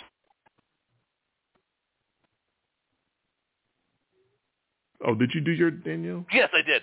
You did yours first. It's Yes, I late. did. I, apologize. I thought you were just doubling up and, and giving her an encore. no, I'm giving it. I'm giving. I'm kicking it back to you, and you've already did it because you were first. Oh yeah, Oh, fitting. man. It was a fitting drop. Then 'Cause I was sitting here Yeah, thinking what that the- too. Like, oh, The fuck was okay. that? All right. And I'm just letting the, the dead air sit out there. Like, okay, when is he gonna go? Oh, you want me to go? Uh, no, yeah, no. I, Nacho Gate. I sent you the. I sent you the film. I saw that. I saw that pop up that you that you sent the link to my Twitter, so I'll, I'll just have to check that out. uh, guess I'll have time to check that out in the in the next couple of minutes uh, while I play the plugs as we get ready to give you your picks for the rest of Week 12 in the NFL, and we'll get to that in a couple of minutes. You are listening live to In Much Less Detail, the podcast, not on the radio, but only here on the website blogtalkradio.com slash in much less detail. To be notified when we're live, you can follow the show on the Blog Talk Radio website, or you can follow my Twitter feed at IMLDDre when I tweet out when we're live before every show. Jason is on Twitter too. His feed is at IMLDJTG. Our show is available as a podcast where you get the live show and a special VIP after show. To listen to the show as a podcast, about an hour or so after the live show is over, come back to the show page and look through our archives, or subscribe on iTunes or any number of different podcasting apps, including Player.fm, Mixcloud, Blubrry, and the TuneIn Radio app. You'll get the whole show, the live show and the after show, downloaded straight to you. You can always send us a question or comment or shout out via email to the following email address, in much less detail at gmail.com. You can follow all of our picks on our blog. The website for the blog is inmuchlessdetail.blogspot.com. Our Thursday night picks will be available Thursday afternoon on our Twitter feeds. Again, that's at IMLDDre and at IMLDJTG. This copyrighted broadcast is a production of Jay and Me and is solely performed for our entertainment, as well as for any poor soul who happens to be listening. It is intended to be a football pick show for the private non-commercial use of our audience. Any publication, reproduction, retransmission, or any other use of the descriptions and accounts of this podcast without the express written consent of Jay or me is strictly prohibited. Any issues with my connectivity uh, thus far during the show? No, no, no. This is definitely, definitely much better than uh, the other Wi-Fi that Okay, you've used in the past. So this is this is rock solid. excellent. So Uh, you, like you I should, said, you should drive up to Chicago every show because this is perfect. Only nine hours uh, of, of driving uh, all day Tuesday, oh, I'm, which I'm still recovering from, even though it's uh, Friday going on Saturday. Um, oh, and tomorrow, uh, not tomorrow, but Sunday, uh, going back, snow showers. Snow, yeah, we're supposed to have some snow snow showers here too, but uh, not much. Uh, So we're supposed to get like a half that. inch of snow. That, that, that's not much to you, but uh, Well, uh, yeah, we're from Memphis. You know, a half inch of snow. No, I- I get it. You're not used to this cold right now, are you? Is it cold there? it was so refreshing to Oh. uh so i well i went uh i asked my uh cousin my oldest cousin to uh go to uh, to drive me to the gym uh which he works out pretty regularly and i said let me get one workout in uh this week while i'm up here um and he drove me and he's uh we we had to wait like 15 minutes or so because he needed to warm up the car and he was grabbing his winter coat and get it up I went out there with the t-shirt and and sweatpants uh, that, I, that I was going to wear to the gym. I didn't grab my coat at all because I know once I you know work out and lift and, and get hot, I'm definitely not going to have a need for a coat at that point. So uh, and and just like uh, you know, I felt exactly uh, just the way I knew I would feel at the end of the workout, which is this is great. I I felt wonderful sitting there in 30 degree weather. That's that's wonderful to me uh, coming from down uh, down south uh, and he couldn't believe it. He was, I was like, I'm from, I'm from here. I grew up here. He's like, I did too, man, but I, I need my coat and I need to warm up the car. I, I didn't have a problem at all with it. So No, I, This- when this I left for work me. today, it was 13 degrees. Oh well, this that's different up there in Yeah. Wisconsin where you are. That's a little different. Uh, that that I would have a coat. uh, but down here it was about it was about 32 degrees or so when I when we went to the gym, and that was perfect for me. I, I did not need a coat at all. And then I sat there and ordered a uh, smoothie and, and and drank a cold smoothie on the way back. Uh, so that was perfectly fine to me. Uh, one more item to waste time before we get to our picks, but like you said, there's so few games we're going to have plenty of time anyway. So I did watch the uh, the Zapruder film of, of Tyreek Hill's wife Oh, uh, yeah. with the nachos. Uh, that was news. It, it's amazing how many sources and multiple places were basically that's almost it was almost like viral. Um, how When you said that was. And Dump nachos on her head. I expected to see you know yellow sauce everywhere, no, and she just she just knocked the nachos over on herself basically. it. I I couldn't even tell if any got in her hair. It wasn't Yeah. on top of her head. It was be, she knocked it behind herself, and she reacted like, "Oh my God, is what did I do? This is so disgusting." I couldn't tell if anything got on her. Yeah, That's how that that was a news. Get the hell out of here. That was nacho gate. Okay. All right. Uh, that, that was so not a news item. That's, that's why it was. That's why it goes into the WTF category. See, Yeah, what, I agree. I completely concur. What the fuck was that? Uh, we got the rest of week 12 to pick for you. We've had all the Thanksgiving games and now the first ever Black Friday game, and we'll discuss those uh, in much more or less detail next week because uh, that will be part of the week 12 uh, recap. Uh, but for now, it is time for us to go into less or more detail, Now let's talk about some games in more detail. or less, uh, as we get ready for the rest of week 12, uh, Sunday and Monday night. First off, Sunday afternoon, uh, yet another uh, thanks uh, another division game. There's uh, all these games uh, so far have been division games. Uh, three Thanksgiving games. This game today was a division game.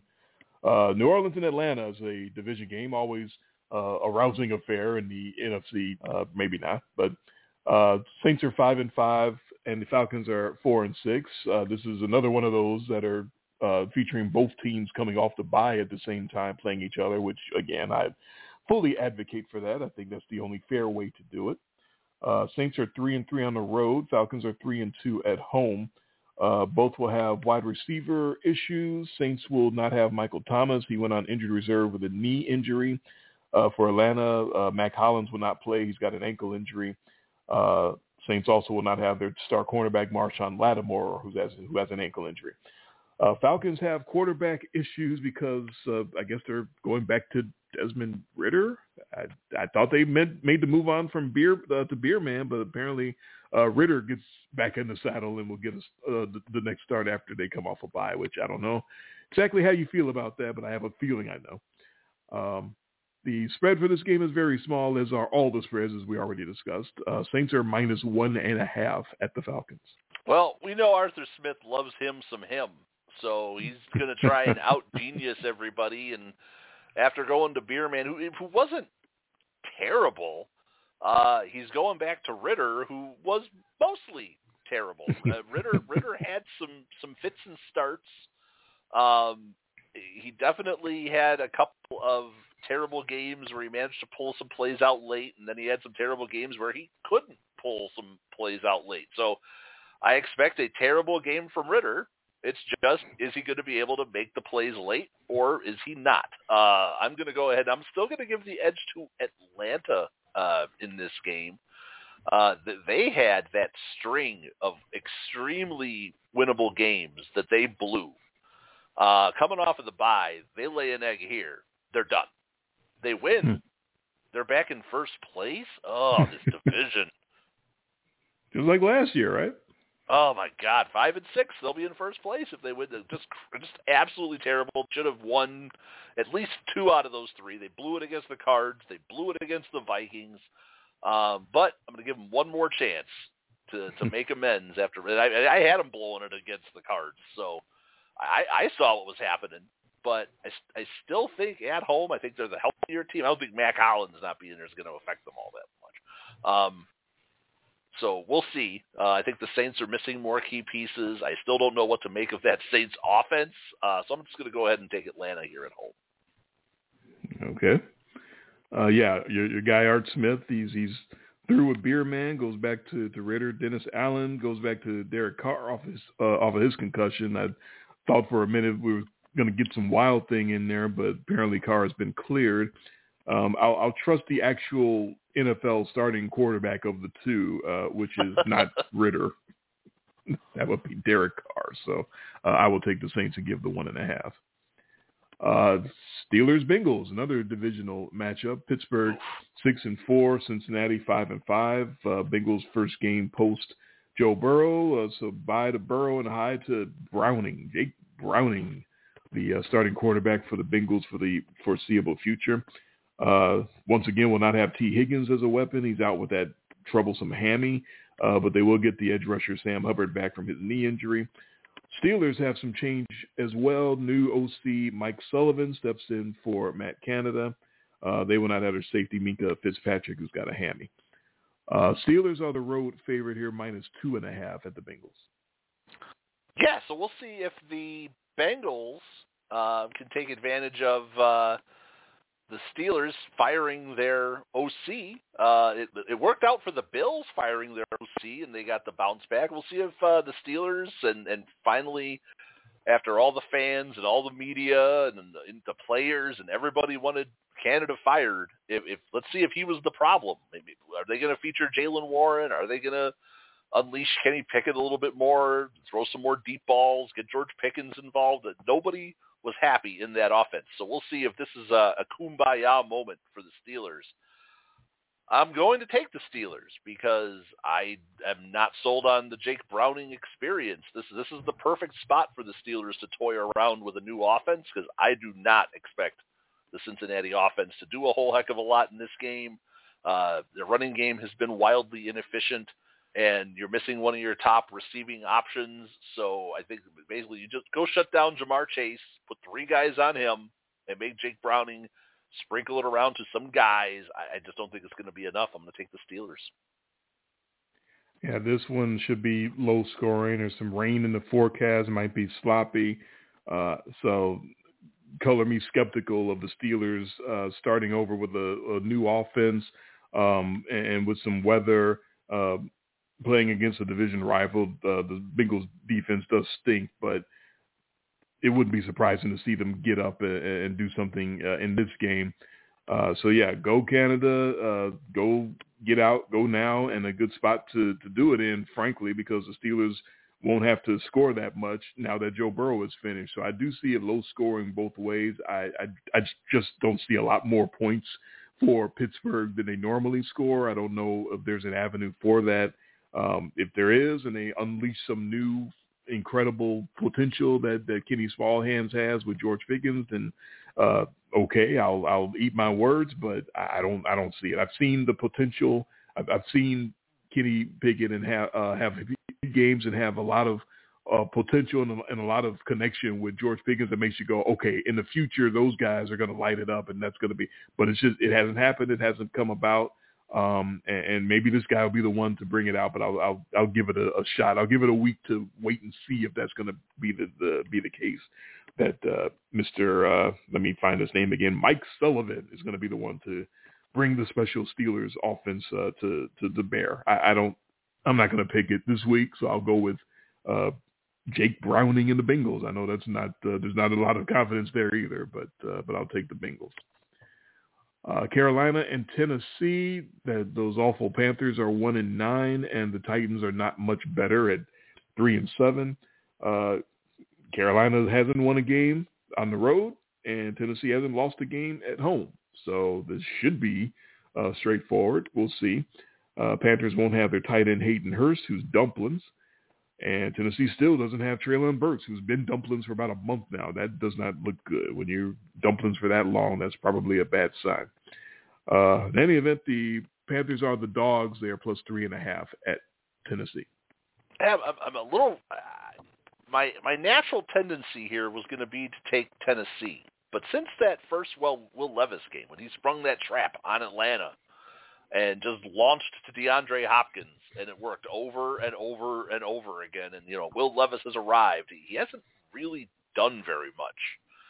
Now you got the Panthers, who've done way less. They're hmm. terrible. So it's the worst team in football against another rookie quarterback. I think it's going to be a really ugly game. I don't have a real strong feeling about this one either way. We've got a hook on this. I'll take that hook. I'll take the Panthers. Okay. Um, I, I got toasted and roasted trying to give the Panthers the benefit last week, and that did not work for me. Um, I understand what you're saying, uh, and and the Panthers have a very sneaky, uh, good pass defense. They actually are uh, only giving up six and a half yards a throw, so it would seem very unlikely uh, if the Titans are to find their way uh, to a W that it's going to be through the air. I don't know if Will Levis is getting his mojo back against the Panthers either. So I think it's got to be an old-fashioned Derrick Henry type game. It's finally uh, an opponent the Titans can beat. Uh, they're undefeated at home, like I said. Um, they haven't had that many home games, only three. So they're going to get a whole bunch of them coming up uh, in the next five or six weeks. I think they got like four or five home games. Uh, this is a great way to start. This is about the best team you can start off that slate with is the Panthers. Uh, I think they have to go old school and do it on the ground. Whatever Derrick Henry has left, uh, he needs to give it, and and they'll sprinkle in that kid, uh, mix in. You know, he, they've been trying to mix him in all year. Their their rookie, whose name I forget, but it's late, but it's okay. Um, so I, I think they got to do it on the ground. And I got Tennessee. I'll give the three and a half, but if they try to just air it out, I don't think it's going to work out. I think they got to do it on the ground. Uh, Tampa Bay and Indianapolis. The Bucs are four and six. The Colts are five and five. Uh, Tampa two and three on the road. Bucs only one. Uh, Colts only one and four at home. Uh, good veteran linebackers uh, not being there is the story to this one. Lavonte David is hurt. He's not going to play uh, with a groin injury for Tampa Bay. But Indianapolis won't have Darius Leonard, who's been a great veteran for many years for them. Not because he's hurt, but because they cut him. Huh? What? Uh, just you, you got a, a disconnect with your player, and he thinks he should be playing more. And then finally, they came to an agreement that he needs to get a fresh start. So the coach just cut him, uh, which is a very surprising move. Um, they will also not have their veteran center Ryan, uh, Ryan Kelly, who is dumplings. A lot of dumplings uh, this week. Dumplings uh, and Achilles. That's the that's the season. And, and hammies. Uh, Bucs are the underdog here, plus two and a half at the Colts. Yeah, good luck.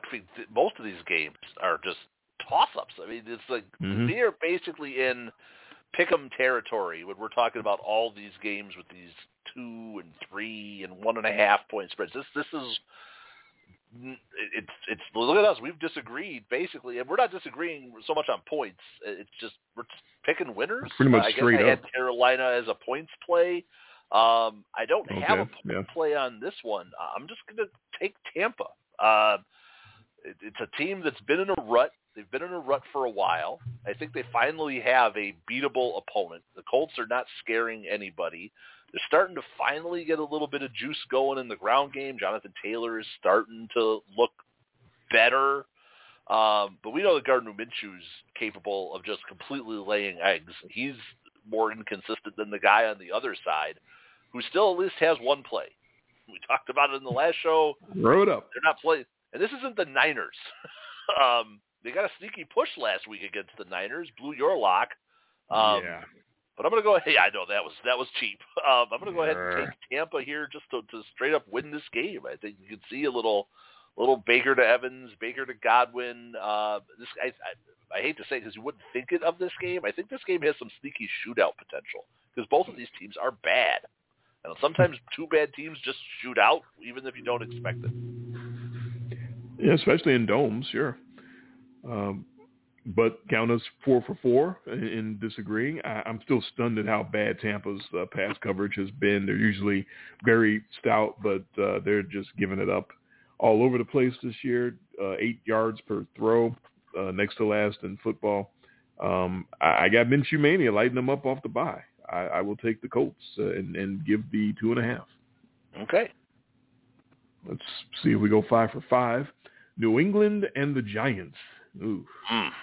the two and eight Patriots and the three and eight Giants. Uh, New England's coming off their bye. Uh, both their wins are on the road if you count the England game. Um, Giants one and three at home. The Patriots quarterback uh, apparently is going to be Mac Jones unless it's Bailey Zappe. Basically, uh, goat coaches at the uh, at his the end of his rope and is playing games with the the with not naming a starting quarterback basically and saying uh, I'm not going to name the starters uh, before every game. So whoever the quarterback is going to be is is not very good, and that's why he has to pull tricks like this. Uh, who, doesn't really matter who it is. Uh, we know the, the quarterback is for the Giants is Danny DeVito, who's coming off his career game. Uh, won't have uh, Darius Slayton. He's doubtful with a neck injury, as is the uh, big man in the middle, Dexter Lawrence, the defensive tackle, who's got a hammy. Uh, Patriots are actually the favorite uh, off the bye. They're minus three and a half at the Giants. Yeah, this line made me almost do a bit of a double take. Uh, clearly, Vegas is not buying into the Giants' performance last week and saying that they expect those those to, benefits to continue like they got last week because I don't buy it either. I'm going to take New England here, and this isn't a this isn't a pro goat coach play or any of that. This is I don't believe that the Patriots are going to give the Giants 24 points off of turnovers like they were gifted last week by by Washington by by the team Manders skins. Um, no, they're not going to have you know, Mac Jones slash Bailey Zappe isn't going to have some combination of three picks and three fumbles and just completely gag this game away. The Giants are absolute garbage. So we may think that the that, that, that Brian Daboll is going to have Danny DeVito all coached up, and he's, he's no, no. That was an, I think that was an aberration. I think that was a bit fluky. I'm still going to go ahead and take the Patriots, even though they're complete garbage too. I mean, this is two garbage teams. I mean, let's just yes. real. We're picking the worst of the worst right now. Two of the worst teams in the league, and I'm trying to pick which one I think is going to be less worse. Um, I, I'm going to go ahead and, and just give these points because I think that the Patriots, as bad as they are, are less worse than the Giants. It doesn't no, help we that they're missing their best receiver from the last game. I mean, we're talking five and sixteen combined here, so you know. Yeah, they're both bad. They're, they're not good. They're all these games are kind of bad, with the exception of two. Um, you know, you're talking right. about a, a, on, only two games on the whole docket with teams that are both over 500. So all these other games, ugh, just kind of good luck and, and hold your nose. Uh, this is the first one we'll agree on, though. I'll give the GOAT coach the, the benefit and, and the reason. One last hat tip to the GOAT uh, versus an inexperienced bad quarterback. You Remember back in the day when, you know, in the good days, in the halcyon days when, when, when Tommy was the quarterback and people would uh, gush over Belichick just completely shutting down an inexperienced quarterback. We remember yeah. one of the worst one of the worst Super Bowls we've ever watched with with Belichick versus an inexperienced quarterback in Jared Goff, and we, we remember how that went. Um, and the Giants and, and and Danny DeVito and Daboll, that's not Jared Goff and Sean uh, McVay. That's that's not even on the same level. Uh, yeah, I'm going to take uh, Belichick to find a way to turn off whatever that mojo was that Danny DeVito had last week. Uh, good that he did it. Good job. Congratulations. Do it again. See, let's see it again. So uh, we're, we're both on the same track on that one. All right, Jags Texans, one of the few decent games of the week. The only yeah. one of only two with, with two teams uh, that both are above 500. The battle, as it turns out, for control of the AFC South. Uh, I don't think any of us saw that coming this late in the season. Jags are seven and three. Texans are six and four. Uh, Jags are an undefeated five and zero on the road, four and zero uh, if you don't count the uh, England game. Houston four and one at home. Uh, Texans look to get running back Dameon Pierce back from his ankle injury, but they will not have receiver Noah Brown is out with a knee injury. Uh, in this one, the Jags are actually the favorite, despite how hot C.J. Stroud is. Jacksonville right. is a very slight one and a half point favorite at Houston. I like this one because this is this is a gut check game for the Jaguars, right? They are supposed to be the the kings of the division. We're supposed, you know, they they were not supposed to be in this fight. I don't think anybody Uh, I mean, I, I thought Tennessee was going to be better than they are, but that that fell apart. Yeah. But for most, for most consensus was that the Jaguars were this was their division, and Houston was all these teams were too far away. Houston and you know, and Indy, Tennessee, they were just not going to contend. And here we are, oh, you know, week away from December, and they're playing for first place against the Houston Texans. So yeah, like I said, that, that's gut check time as far as I'm concerned. So I'm just really curious what the uh, intestinal fortitude is of, of the Jacksonville Jaguars. And you got Houston; they're playing with house money right now. They, they, they, we're supposed to be this good this fast. Uh, yes, C.J. Stroud is not the MVP, but he's also really damn good. And they've they, they've been finding ways to win. He's got a they talk about rapport with your receivers. Uh, you know, he is just finding guys and making names out of guys, and that's what good quarterbacks do, right? Don't they? They ascend the people around them, and Sure. he's turning these guys into names. They've got this uh they've got this nice little running attack going. They get Pierce back. They've got Singletary. Uh I'm gonna I'm gonna take the team that I think is gonna play more fast and loose. I think the Jags come out tight, not expecting to be in a fight. Uh, This feels like the last team with the ball wins. I think that's gonna be Houston. All right. Uh, these two battled in week three, and Houston stunned. Maybe that was the uh, opening salvo to C.J. Stroud. Hey, pay attention. I'm I'm Yeah. different than people think. Uh, Texans knock off the Jags down in Jacksonville, uh, 37 to 17. Uh, and the Jags came out deflated after a close loss the week before to Kansas City. That was the game where they had all those touchdowns that they just couldn't get a foot down in bounds and, and Yep. uh, couldn't find a way to beat the Chiefs, and they responded to that the next week by coming out and getting housed by the Texans at home uh, and destroyed by C.J. Stroud.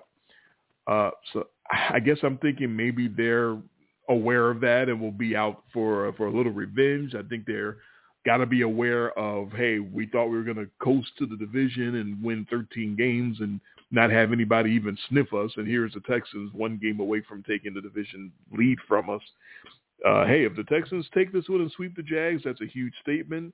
And I'll just tip my my cap to him and, and CJ Stroud. You know how I feel about him, of course, and I think you feel the same.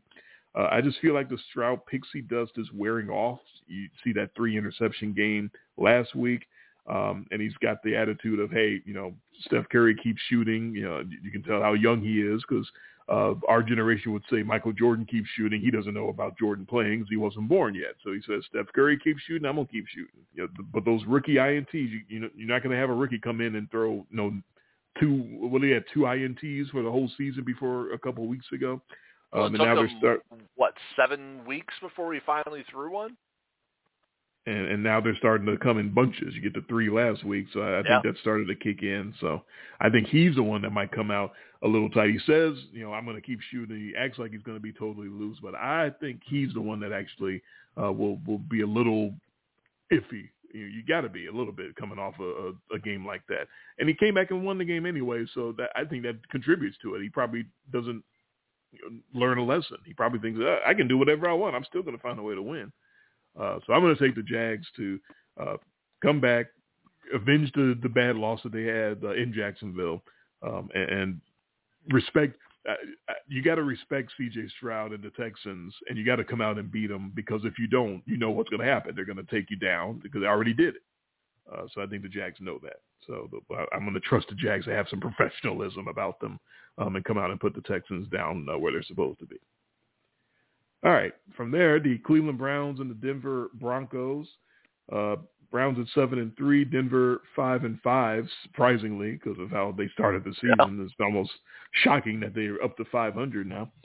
Um, as we start our late afternoon action, uh, Browns two and two on the road, Denver three and three at home. Uh, Cleveland will not have their star cornerback Denzel Ward. He's got a shoulder injury.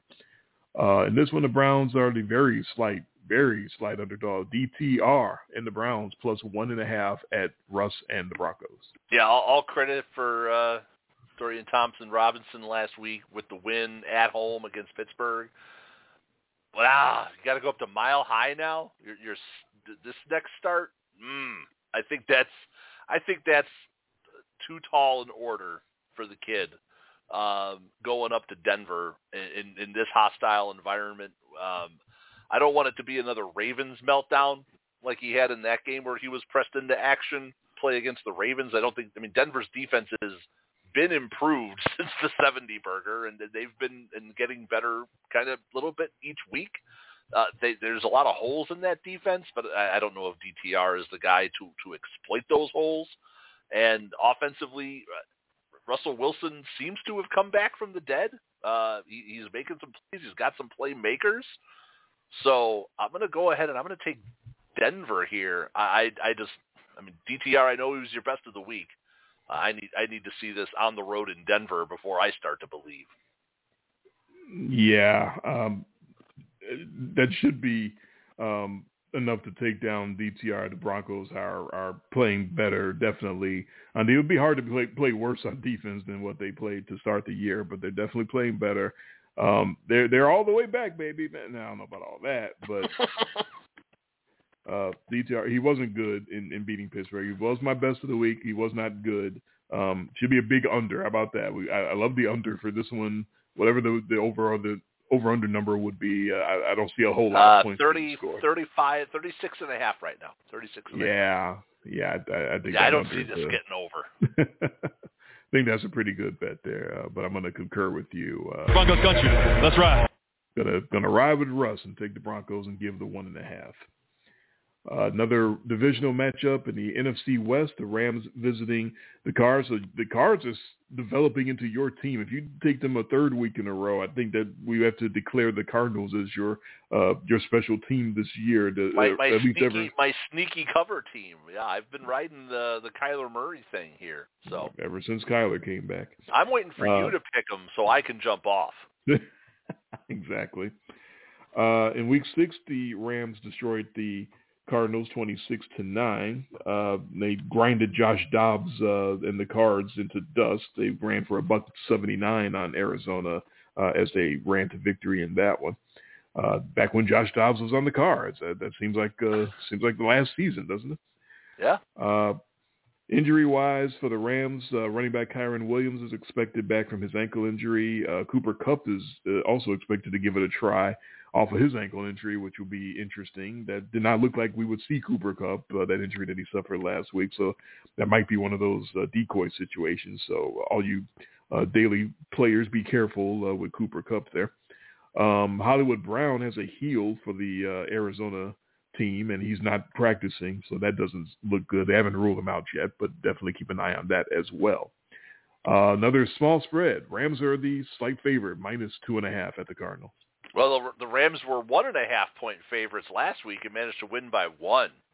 so he, another one of those picks I felt like I got right and still lost. Uh, you know, I, they were the favorite. I, I don't know how they were the favorite, but Vegas liked them as the favorite. They liked them as the favorite here, and this is a small number. So I'm, I'm hoping that the the cards. Uh, I'm jumping off. I'm hoping that the cards don't come up and bite me in the ass here and and lose by one.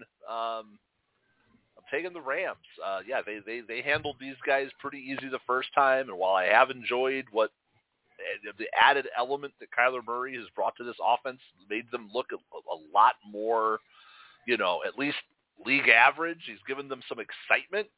Um, I still think that the Rams have have too much, and they showed that the last time. I, I don't think that that defense for the Cardinals has gotten any better. Um, I don't think Matthew Stafford's going to be throwing around a lot of picks, keeping them in the game the way C.J. Stroud did last week. Matthew Stafford, uh, he's got receivers. He, he's got uh, uh, Kyren Williams getting him back is huge. I still think that's too much, uh, too much coaching, too much talent. Rams win. Yeah, the uh, the team that isn't trying to tank. Uh, wonder when they're going to sit Kyler uh, Murray back down because hey, you're not supposed to be winning games, kid. What are you doing? Yeah, you guys are Uh, competing too much. Exactly. They, they traded Josh Dobbs when that when that happened, or, or, did- or did they cut him? Wait, I'm trying to remember. One of them cut him, and it's who cut him and who traded for him. I can't remember. He's been on so many teams now. Yeah. Uh, in any event, um, I'm not jumping on the Arizona here. I'm going with the Rams with you.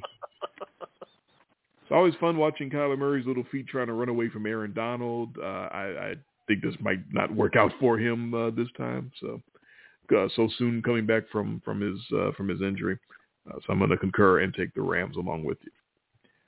Uh, here's the biggest spread of the week: Chiefs Raiders uh, in AFC West action. Kansas City at seven and three, four and one on the road, trying to rebound from that game Monday night that they should have won, but just found a way to, to not win it. And the Raiders five and six, but four of those wins are at home. Uh, the the originator of the Mecole Hardman, I guess Chiefs meme, the actual uh, original Mecole Hardman is is not going to play. Uh, he's got a thumb injury, uh, but much more impactfully, uh, Maxx Crosby looks like he's not going to play for the Raiders. The uh, star pass rusher's got a knee injury of his own. Uh, Chiefs big favorite minus nine and a half at the Raiders. You say what you will about the Raiders, they got the dead cat coach bounce and then they went and and and that was the most the most shocking one and they didn't win was going to Miami and keeping that within a touchdown and I did not see that happen. Neither one of us did. No, um, they fought. They absolutely and fought. The, the, there's a lot of fight in this team, and that might be the worst thing that the coming off of that Monday night game against the Eagles. I think the Chiefs would have preferred a team with a lot less fight. um, and, and and and a cakewalk. And I don't know if the Raiders, um, you know, the Antonio Pierce Pierce seems to have bringing them the you know the nasty a little bit. Uh, they held Tua at home and the Dolphins offense to 20.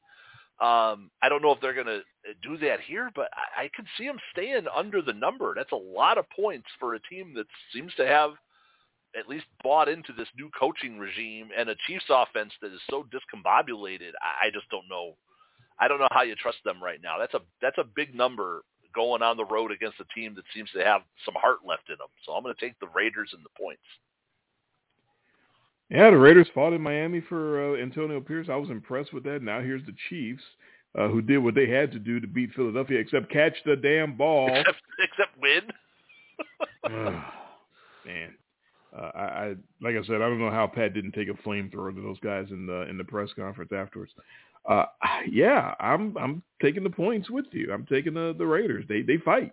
The, the Raiders absolutely fight for Antonio Pierce, and the Chiefs are, are not in a position to just blow anybody out. They need to just concentrate on catching the ball. Don't yeah. worry about beating teams by two possessions. Just catch it and, and get it get in the end zone and win the game. Don't worry about the spread.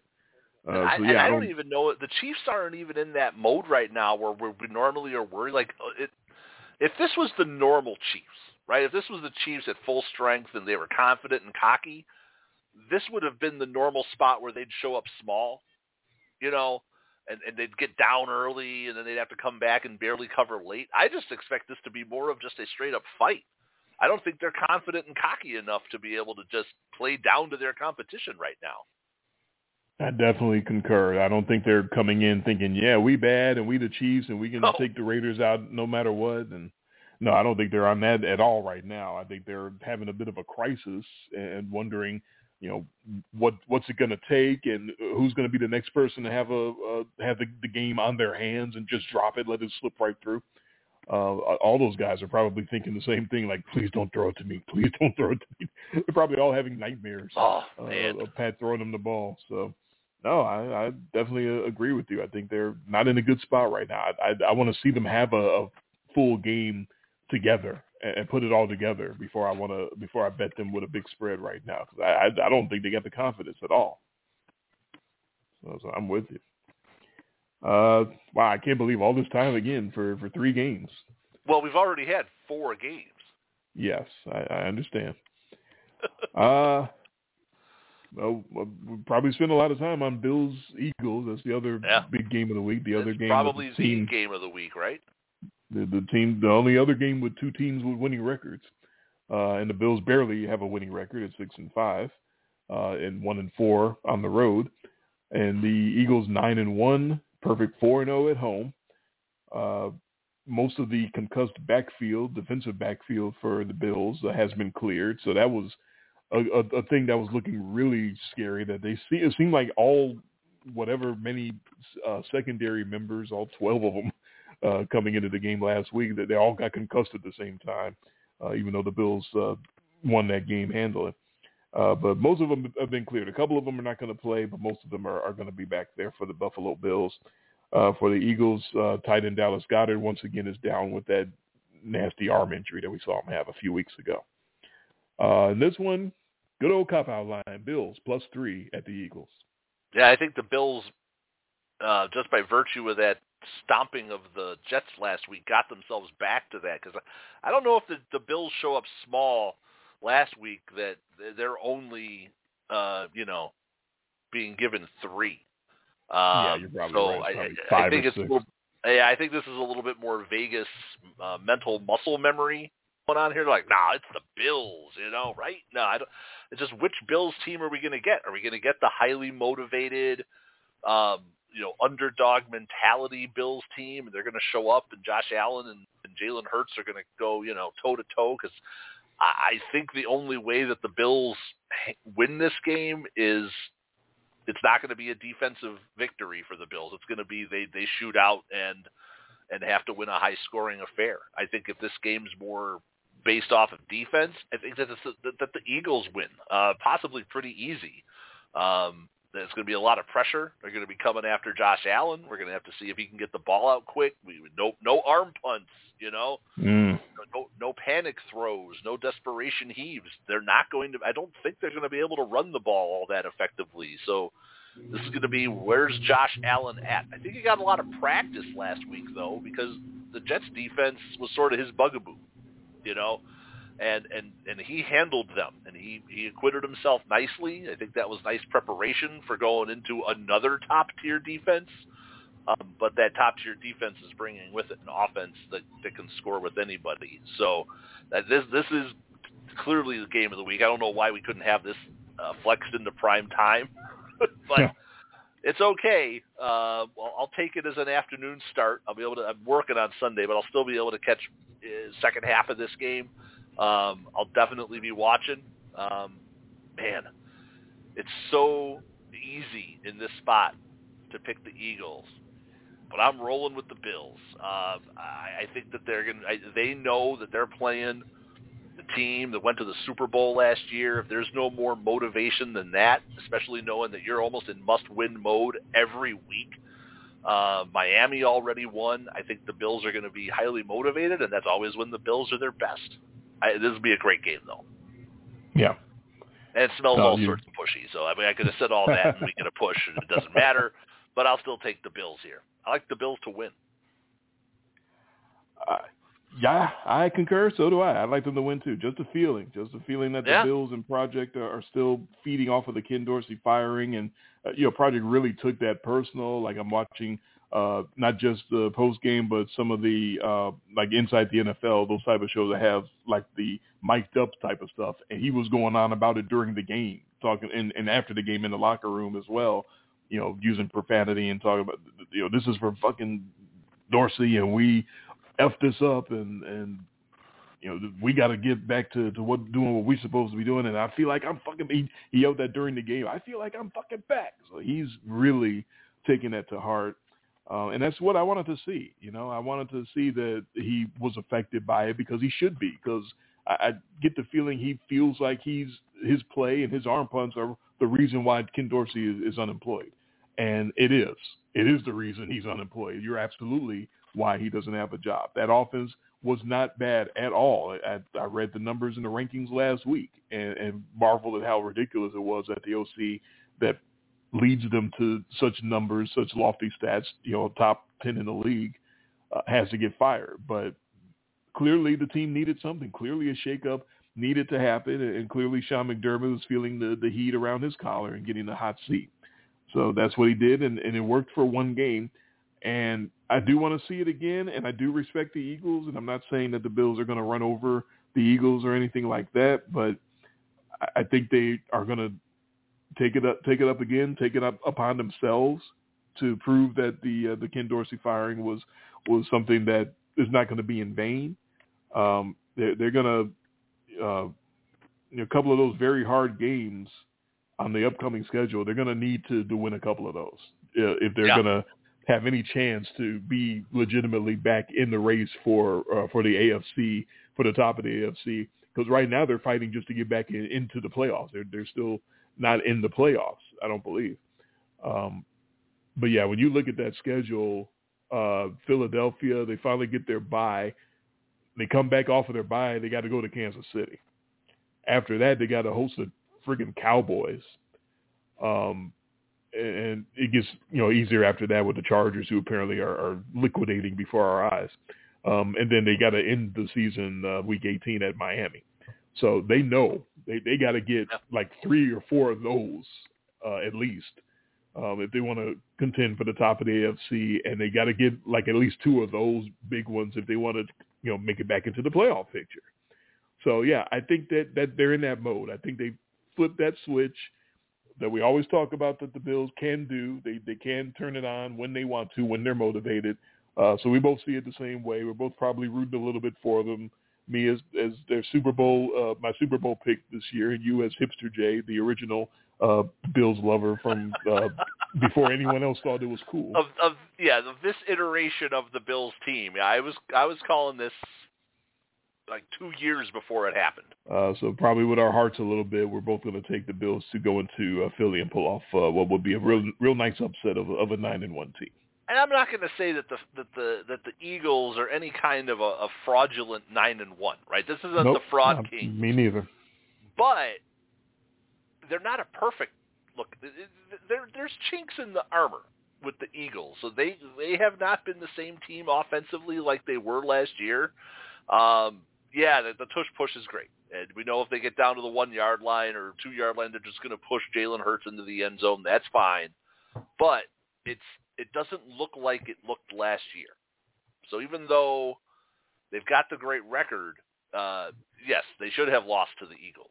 I mean, they should have lost to the Chiefs. Yes, um, they had uh, Washington had them on the ropes uh, twice, I believe, at times.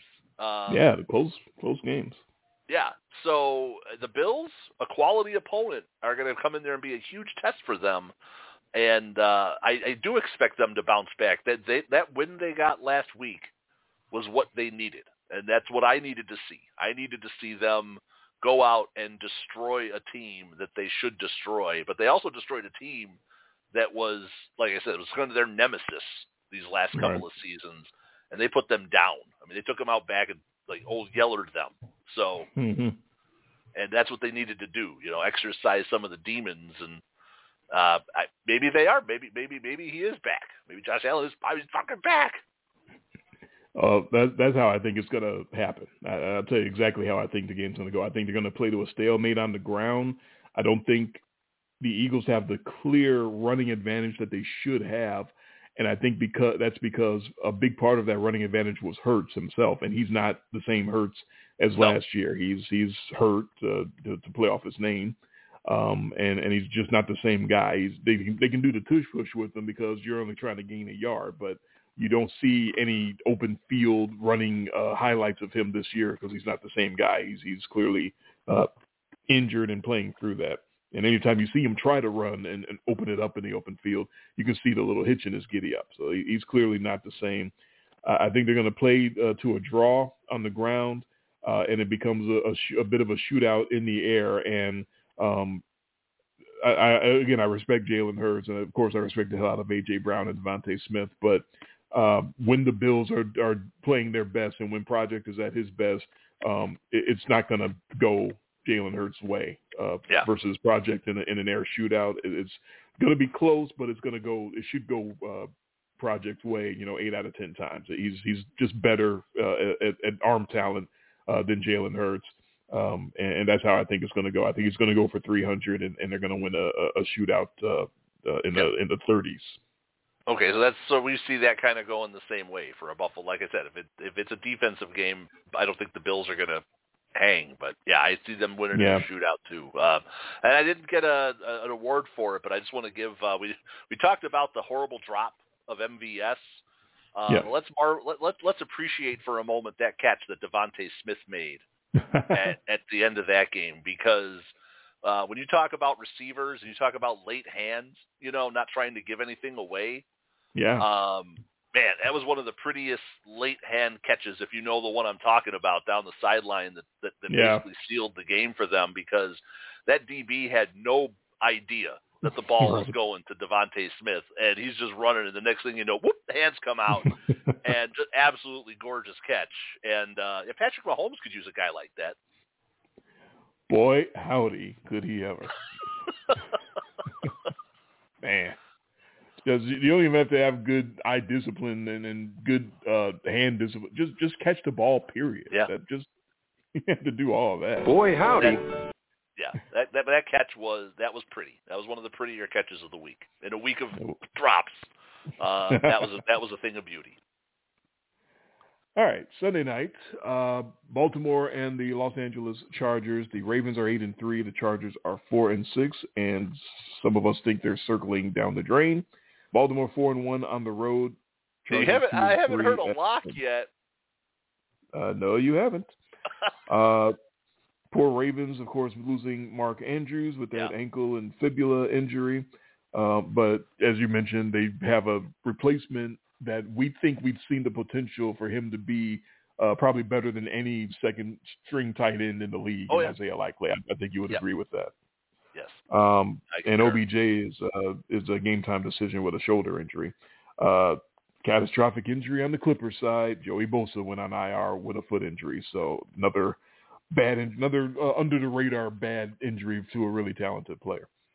Uh, Ravens are the road favorite in this one, minus three and a hook at the Clippers. Yeah, I think all of that adds up to another bad week for the salty balls of Staley. Um, I'm sure Justin Herbert and that offense. I'm sure they'll get theirs and they'll move the ball. But uh, yeah, that defense uh, minus their best player, uh, Mm. especially on the line, it's not. They're not going to get any pressure on Lamar. A lot less than they were going to. Uh, Gus Edwards is a battering ram.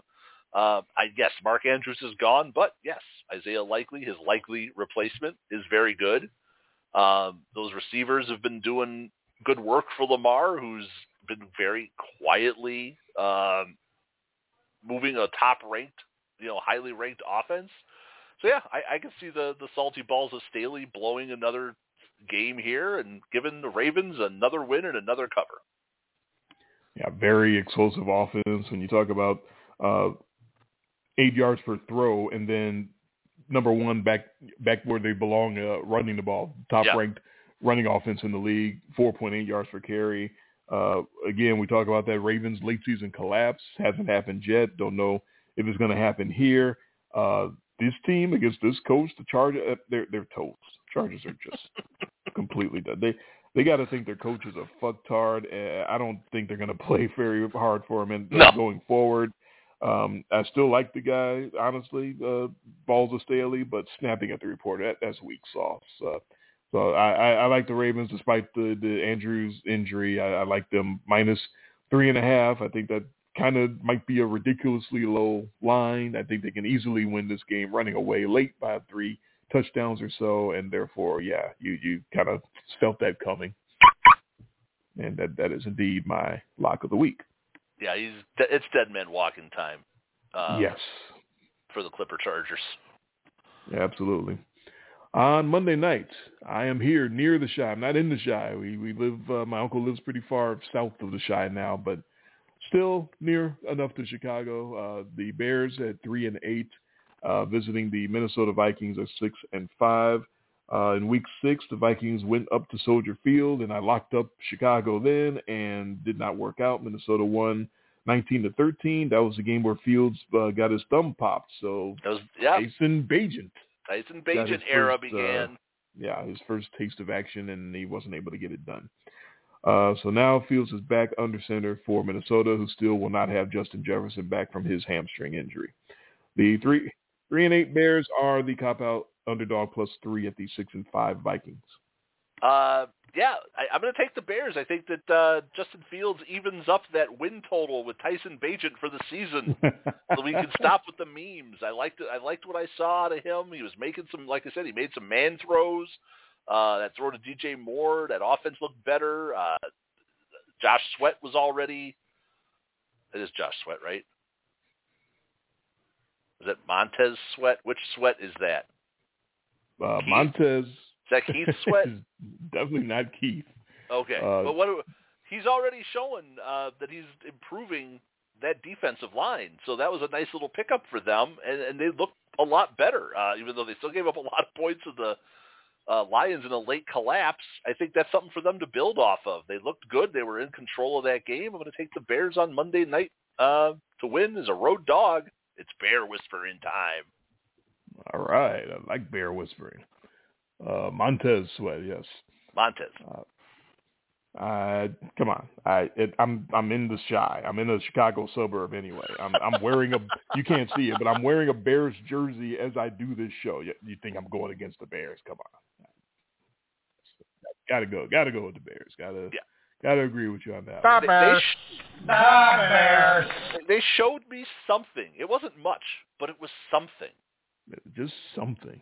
Yeah, they they showed me a lot. I like I said, I don't didn't like uh, Fields coming back from a long layoff because he seems to never get going quickly. Right. Uh, whether it's the beginning of the season or coming back from injury, he always starts slow, and he wasn't slow on Sunday. He did not start slow at all. He certainly had them in position to to win that game. That is that was a historic one. Now, when you talk about twelve up twelve with under five to go, there, there's not a whole lot of teams that have blown that, but uh, but the Bears managed to blow that. And and the Uh, Vikings kind of feel ripe here. You know, they they, Yeah. they had that nice little resurgence and Josh Dobbs was a nice story, and they did they, they did hang tough with Denver. Uh, they, they almost pulled that thing out, but but going home here, home favorite Monday Night Football. But yeah, I, I don't know. I just got a feeling about this one. Yeah, me too. I, I hope I'm correct about it. I'll be back in Memphis when they play it, but uh, hopefully the Bears come through. well, you know, we we disagreed a lot early, but we started to agree a lot more late. so, so what do you think that added up to? Five. The first four. We we disagreed on the first four. But Um, we the agreed on a and- lot after that. And then the Jags in Houston. Um, yeah, and we agreed on everything else after that. So yes, five is correct. Yeah. Okay. Yeah. Because all of a sudden it was just kumbaya. All of the- so I, yeah, I thought we were all in the early games. on every game. So We It's agreed all on early? all the yes, all the late games and the, the primetime games. We agreed on all of those. wow. Okay. Yeah. And we managed to some, and we managed to go two and two to start the week. That's right, right down the middle. Oh yeah. So you got uh we both lost the Lions uh pick. You That's right. and I both easily had the Cowboys, and I'm still kicking myself for not locking it up. But I made Well, a tone. I toned. I. Yeah, you you can't kick yourself anymore because you locked up another easy one Uh, today. Yeah, and then you got me on Sunday night or Sunday night on uh, Thanksgiving night with the. Niners, and I had the Seahawks over- to stay close, and they did not. And then you had the you, had, you believed in Tim Boyle and Ugh. Ah, his career line going in with three tutties and nine picks, and oh man, that was enough for me. Uh, you know, I just I- know how terrible Zach Wilson's been all year, and I'm like, it, it's something. It's something else. It's Yep. something new. It's it. It, it can't be much worse. It might be It- better. Yeah, It was Yeah. worse. It was. It was. It was. It was worse. It was worse Somehow it most was of his most of Tim Boyle's yards were Dak time in that game, and that was Right. Straight up Dak time. Because end of the third quarter, I want to say he had about forty yards passing, fifty yards passing. It was it was it was pretty bad. Um, I, I watched. I, I watched none of the fourth. I know about the the rest of the game, but I. But by the time the third quarter was over, that Novocaine drive that they just bled the clock. I was like, okay, this is this is a wrap. So I turned Yeah, that it- off. So yeah, uh, I don't want to unpack too much from any of the Thanksgiving stuff because I'm pretty sure we're going to be talking about some of it um, next week on the Sure. recap show. So um, I'm I'm good Saturday. Um, I'm actually off all next weekend, so Saturday Okay. night works works perfect All right. unless something comes up. Right. um, Yeah, oh, I, I uh, don't. I don't have anything uh, scheduled, so I'm good. Okay. So to update a previous news item on the show, um, Yes. They did allow the guy from my le- my wife's uh, league to participate because the assumption was that the the guy who got disqualified person. for double picking the Cowboys, they allowed him Uh-huh. to stay in because everybody Oh. else walked too. Yeah, that's a good So point. they allowed him to stay in. So then we forward to last week, and we have a team. There were four teams left. They're down to three. So a team gets bumped. They had Washington, ah, who changed their pick at the last minute after having Cleveland. Oh. And oh. I told my wife, always stick with your first. Mm-hmm. Um, so yeah, they had Cleveland and then Man. changed it to Washington at the last. Because it's. Danny DeVito. There's no way he's going to beat the, I, the potato you know, I had my wife. Uh, I gave. I, I had her take the Commanders Team Mander skins, Washington Washingtons, or whatever you want to potato skins. Uh, I had her take them in week one. Just to get it out of as the the lock to get it out of the way, right? Take a bad team, and uh, and, it, and it came through obviously because she's still in it. But if that was still on the table, I might have had her take Washington. Nobody believed in him. Nobody saw six turnovers Danny DeVito, and oh man, so I uh, you crapped on her survivor pick this week. I told her to take Pittsburgh. Huh. Yeah, So- I I don't believe me. That's not a anywhere near a lock or, or something that I believe Okay, strongly you don't feel you didn't see. Yeah, I noticed that with the games that we were disagreeing on, we were not loudly disagreeing on them. No, no, because they're all so close. Yeah, These are all these one and two point spreads. So basically, you're just yeah picking who you who you think you want. Uh, in my confidence pool this week, Pittsburgh and Cincinnati is how much I believe in the Bengals. Two, two points yeah, on, the, on the Bengals. I, I could see that because uh, uh, I don't know what you saw to Jake Browning. I, I could see that much. as an anti-Pittsburgh pick, but I it, I don't even know why. It's just a feel. I just the the Steelers have- gotten so much luck. I think it's basically uh sort of things evening themselves out. They've won so many games that they didn't deserve to well, it's, it's still Uh, hilarious that they finally outgamed the team and they lost. and lost, of course, So watch them outgame Cincinnati and lose. I mean, and lose. We'll see. I don't want them to because I want my wife to win the Survivor pool. Um, Yeah, It's like three hundred and forty dollars. nice. So I I wish we have a our survivor. I, ho- I wish it would go this long one year because it never lasts past week three. well, I remember last year it was week two and yeah, everybody was done, or week three. Yes. It was bad last year, and yeah, we're all on. We're into week twelve now, and now we're sweating it because it's yeah, all the obvious favorites. right. uh, all your obvious uh, Thanksgiving ones. Well, even the Lions, I had already had her use. Uh, didn't see that coming, but I couldn't use Dallas. Couldn't use the Niners. You know, I couldn't Mhm. use Miami. Right. Um, you know, and then some of these other ones are, are tricky ones, or ones I've had her use. Like I've already had her use Baltimore. That would have been a, a really nice one, I think, to have sure. in the back pocket. Would have been, but you know, you start burning up uh, teams, and it's just this week is so tough because there are so the, all the obvious favorites have already been used, and all the rest of the games are toss-up games. Are not obvious at all. Right. Yeah, but we, we've been talking about it all year. There's only so many decent teams. Right, and you had all the so many you have teams to this choose week from. playing in what looked like squash spots. Yeah. It's, That it's makes it tough. It's tough.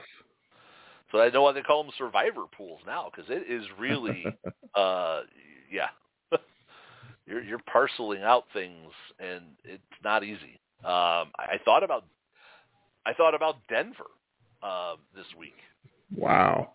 You know it's rough going if you're thinking about Russ and, the, and Sean Payton and, and that team that just, they, kept, they gave up I- 70 to begin the year. I know, but it, it come on.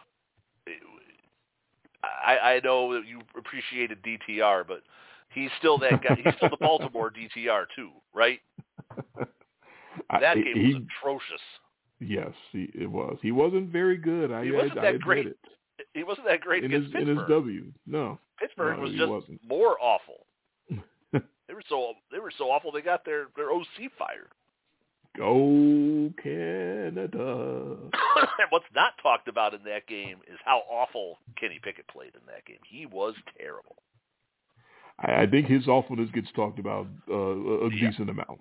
But 15 for 28 for a buck 06? Mm. Ooh, that, that smells.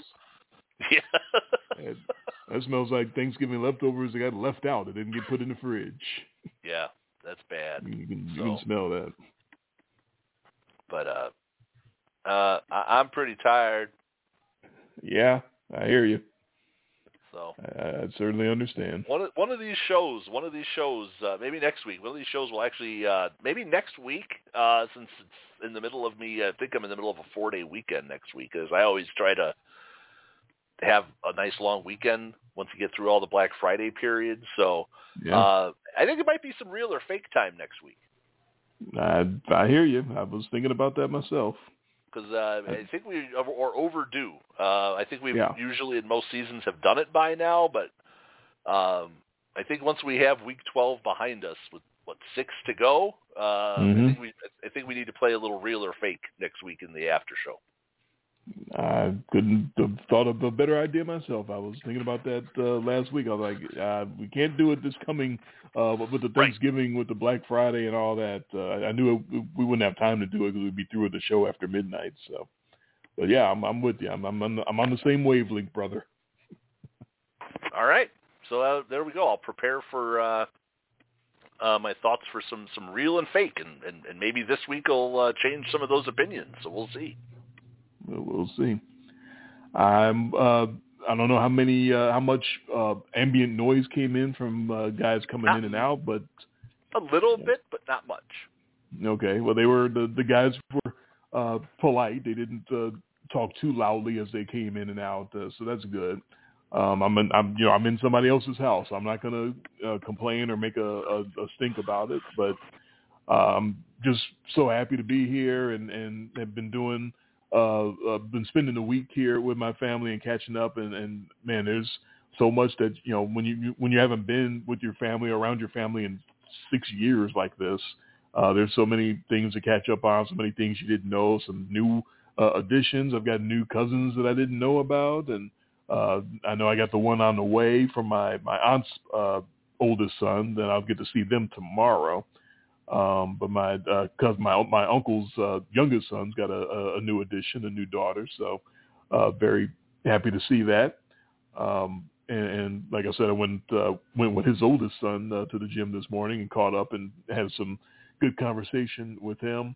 Um, of course, my uncle's wife is always a, a joy to see and, and have some fun and laugh with, and uh, my wife here and uh, enjoying everything. Uh, it's been been great. I, I love coming up. I, that drive up is, is hell. It's nine hours and it's not very uh, scenic. Uh, you already know about that. Um, I do. uh, but nonetheless, uh, and I'm not looking forward to Sunday with the snow showers. But other than that, uh, everything else has been wonderful. Uh, family time is always great, and and just very thankful and very grateful for all that. So, with that, I'll stop babbling. It's after midnight for both of us, and and I'll and I'll let you go. Yeah, and make sure you give everyone our best uh, Oh yeah, as well. no, But, definitely uh, do that. Yeah. Um, and, and, and you know, same same to your family. Thank you. Yeah. No, it's uh years are getting on there. Yeah, yeah, Like kids, kids are getting big. I mean, you saw it firsthand. I mean, sure. yeah. So every every every year's uh every year's a blessing. So you just gotta gotta appreciate it, and we'll uh get back and do this again next Saturday. But my uncle's oldest son talking about uh, going to the gym, and he's talking about he got to keep yourself in shape and whatnot because you. Cause he's talking about he's getting older, and I'm like, dude, I saw you in diapers. You are not allowed to tell me that you're getting older. If you're getting older, that means I'm getting way older. Right. Yeah. That's no. That's like yeah. My my, my kids. uh You know, because I'm old. From, you know, my kids think I'm really old. So All right, it's next Saturday night, it is. Yeah, I'll be right. there. uh, 9 p.m. Central, 10 p.m. Eastern is what we are aiming for for next Saturday to recap Week 12 in the NFL and get you ready for Week 13 as the NFL season rolls on. All right, he is Jay. I am Dre. This has been in much less detail the podcast. Thank you all for listening. See you next Saturday night.